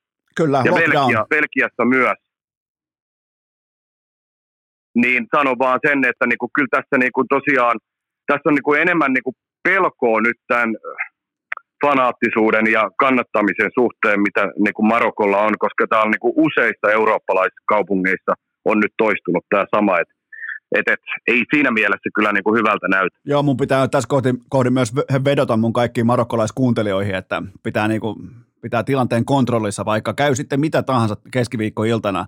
Niin tota, nämä on kyllä jotenkin nämä, no en sano mitään, mutta jotenkin jalkapallon lieveilmiöt, niin ne on pelottavia jo. Ne ei ole enää ainoastaan sitä, että joku auto syttyy tulee jossain, vaan se on siis ihan radikaalia, ankaraa väkivaltaa, mitä – ja missä käytetään jalkapalloa keppihevosena, niin tota, Kyllä. Ja sitä se, se koko ajan se kierre, se voimistuu ja voimistuu vuosi vuodelta, ja jalkapallon kanssa, jälleen kerran totean sen, että siinä ei sinällään ole mitään tekemistä jalkapallon kanssa, vaan saadaan veruke, jolla päässään, jolla päässään riehumaan tuonne pitkin ja hajottamaan yhteistä omaisuutta, ja, ja, ja yhtään, ilmeisesti yhtään henkeä tämä ei ole vielä vaatinut, tämä sekoilu tuo pitkin, pitkin kyliä kaikilla faneilla, mutta kyllä tämä näyttää nyt aika pahalta tämä ensi viikko. Mutta hei Virkkunen, me pysytään jalkapallossa, eli mulla Argentiina, Marokko, sulla Argentiina, Ranska, sitten sunnuntain M-finaalissa. Tämä on, kuule nyt Virkkunen, me ollaan maalissa, voit mennä uudestaan lämmittelemään takkaa. Ja me no, tehdään... just sanomassa sitä. Me tehdään, Joo, niin me, kyllä, me, tehdään, me tehdään... kokeilee. Sitten me välittömästi googleen sen jälkeen ja rupean katsoa tota, tota, partiojoukaa, että onko se jo keksitty vai olisiko siinä, siis tämän nyt somepaskan jälkeen voi olla, että lopettelen näihin kisoihin itsekin, niin tota, otan siitä toisena, otan uuden ammatin siitä itselleni ja rupean vetämään tuolla. Messi, Messi ja Virkkunen lopettaa. Kämmen niemessä Tampereella mä rupean vetämään partiojoukakursseja heti, heti tuossa alkuvuodesta lähtien, että nyt kaikki sunkin kuulijat, tamperelaiset sellaiset, niin padelit on pikkuhiljaa jäämässä jälkeen ja tässä on niinku ihan uudet alat, mitkä kutsuu. Niin tota, et on vaan niinku varpailla sitten tota vuoden alusta, että nettisivuille ja sieltä sitten niinku kurssille vaan ilmoittautumaan. Tässä on, kyllä tietty... on tosi henkistä menoa, on, on ihan järjettömän henkistä menoa. Tässä on tiettyä symboliikkaa kyllä, tavallaan silloin Messin ura alkoi aikoinaan vaihossa Dekoon, silloin kun sä olit selostamossa, ja nyt se loppuu todennäköisesti tähän ensi viikon loppuun, ja samalla myös Virkkunen ilmoittaa laittaa kuulokkeet naulaa, niin tota, kyllä Joo. tässä, mutta mut toki, ja, ja molemmat pelkästään vaan somevihan takia. Kyllä, joo. Ja kyllä, kyllä, mutta se on ainoa oikea niin kun, foorumi, minkä kautta pitää ihmisten niin kuin, ratkaisut tehdä. Just varmasti Messikin on niin kuin, lopettamassa ja ollut lopettamassa jo sen takia. Ja voi olla, että jos PSG-pelissä tai noissa peleissäkin se kritiikki yltyy niin kuin riittävän vahvaksi, niin lopettelee niin kuin tähän kauteen PSG, mikä olisi niin kuin ainoa oikea teko. Mutta tota, tosiaan niin kuin ei, ei nyt rupea mainostaa, koska ei ole vielä firman nimeä eikä mitään sellaista, mutta siis Partio Jouka, viikonloppukurssit perjantaisin yleensä lähtö tuosta keskustorilta ja maanantaina sitten tullaan kaikki henkisesti valveutuneina ja paljon parempina ihmisinä ö, takaisin samaan paikkaan todennäköisesti ja ö, ei muuta kuin tervetuloa kurssille ja ö, niin poispäin. Ää, tehdäänkö Virkkunen sellainen juttu, että tota, tuut taas loppuviikosta tuut pohjustamaan M-finaalia? No minä päivänä. Kato, voi olla, että meillä nyt on Ei. jo sitten niin kuin perjantaina lähdöt tuosta keskustorilta. No onneksi emme, pää- ottaa... onneksi emme päällekään, koska torstaina nauhoitetaan. Niin tota... Aa, okei. Okay. No sitten. Eli sitten. Joo, pääset... mä ajattelin, että mä en voi mä en voi ruveta näitä töitä tekemään, kato, jos on ensimmäinen tota, kurssi. Nehän ei, tota, su, ei ne antaisi anteeksi, että joo, jos mä en, mä en... siellä juttele jollekin kaverille puhelimessa, kun mun pitää ei, ensinnäkin, tämä varmasti Esko ymmärrät sen, että jos me pidetään partiojoukokursseja, niin sinne ei puhelimia oteta mukaan Se on koko eka, eka asia, mikä jää kotiin. Mä en ikinä näin niin kuin sun työnantajana, mä en astuisi sun partiojoukan varpaille, en, en miltään Kyllä, osin. kiitos se on niin kuin, jo totta kai. Mutta hei, Virkkunen, kiitoksia jälleen kerran tästä. Kiitos. Ja nyt kaikki kuuntelijat äärimmäisen tarkkana. Poikkeuksellisesti vasta perjantaina jatkuu.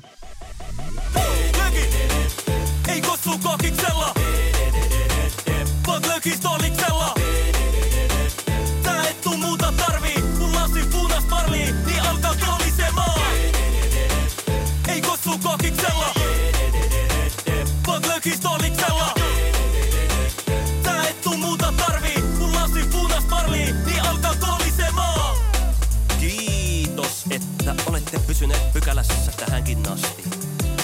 Toivotan teidät kaikki tervetulleeksi myös jatkossa.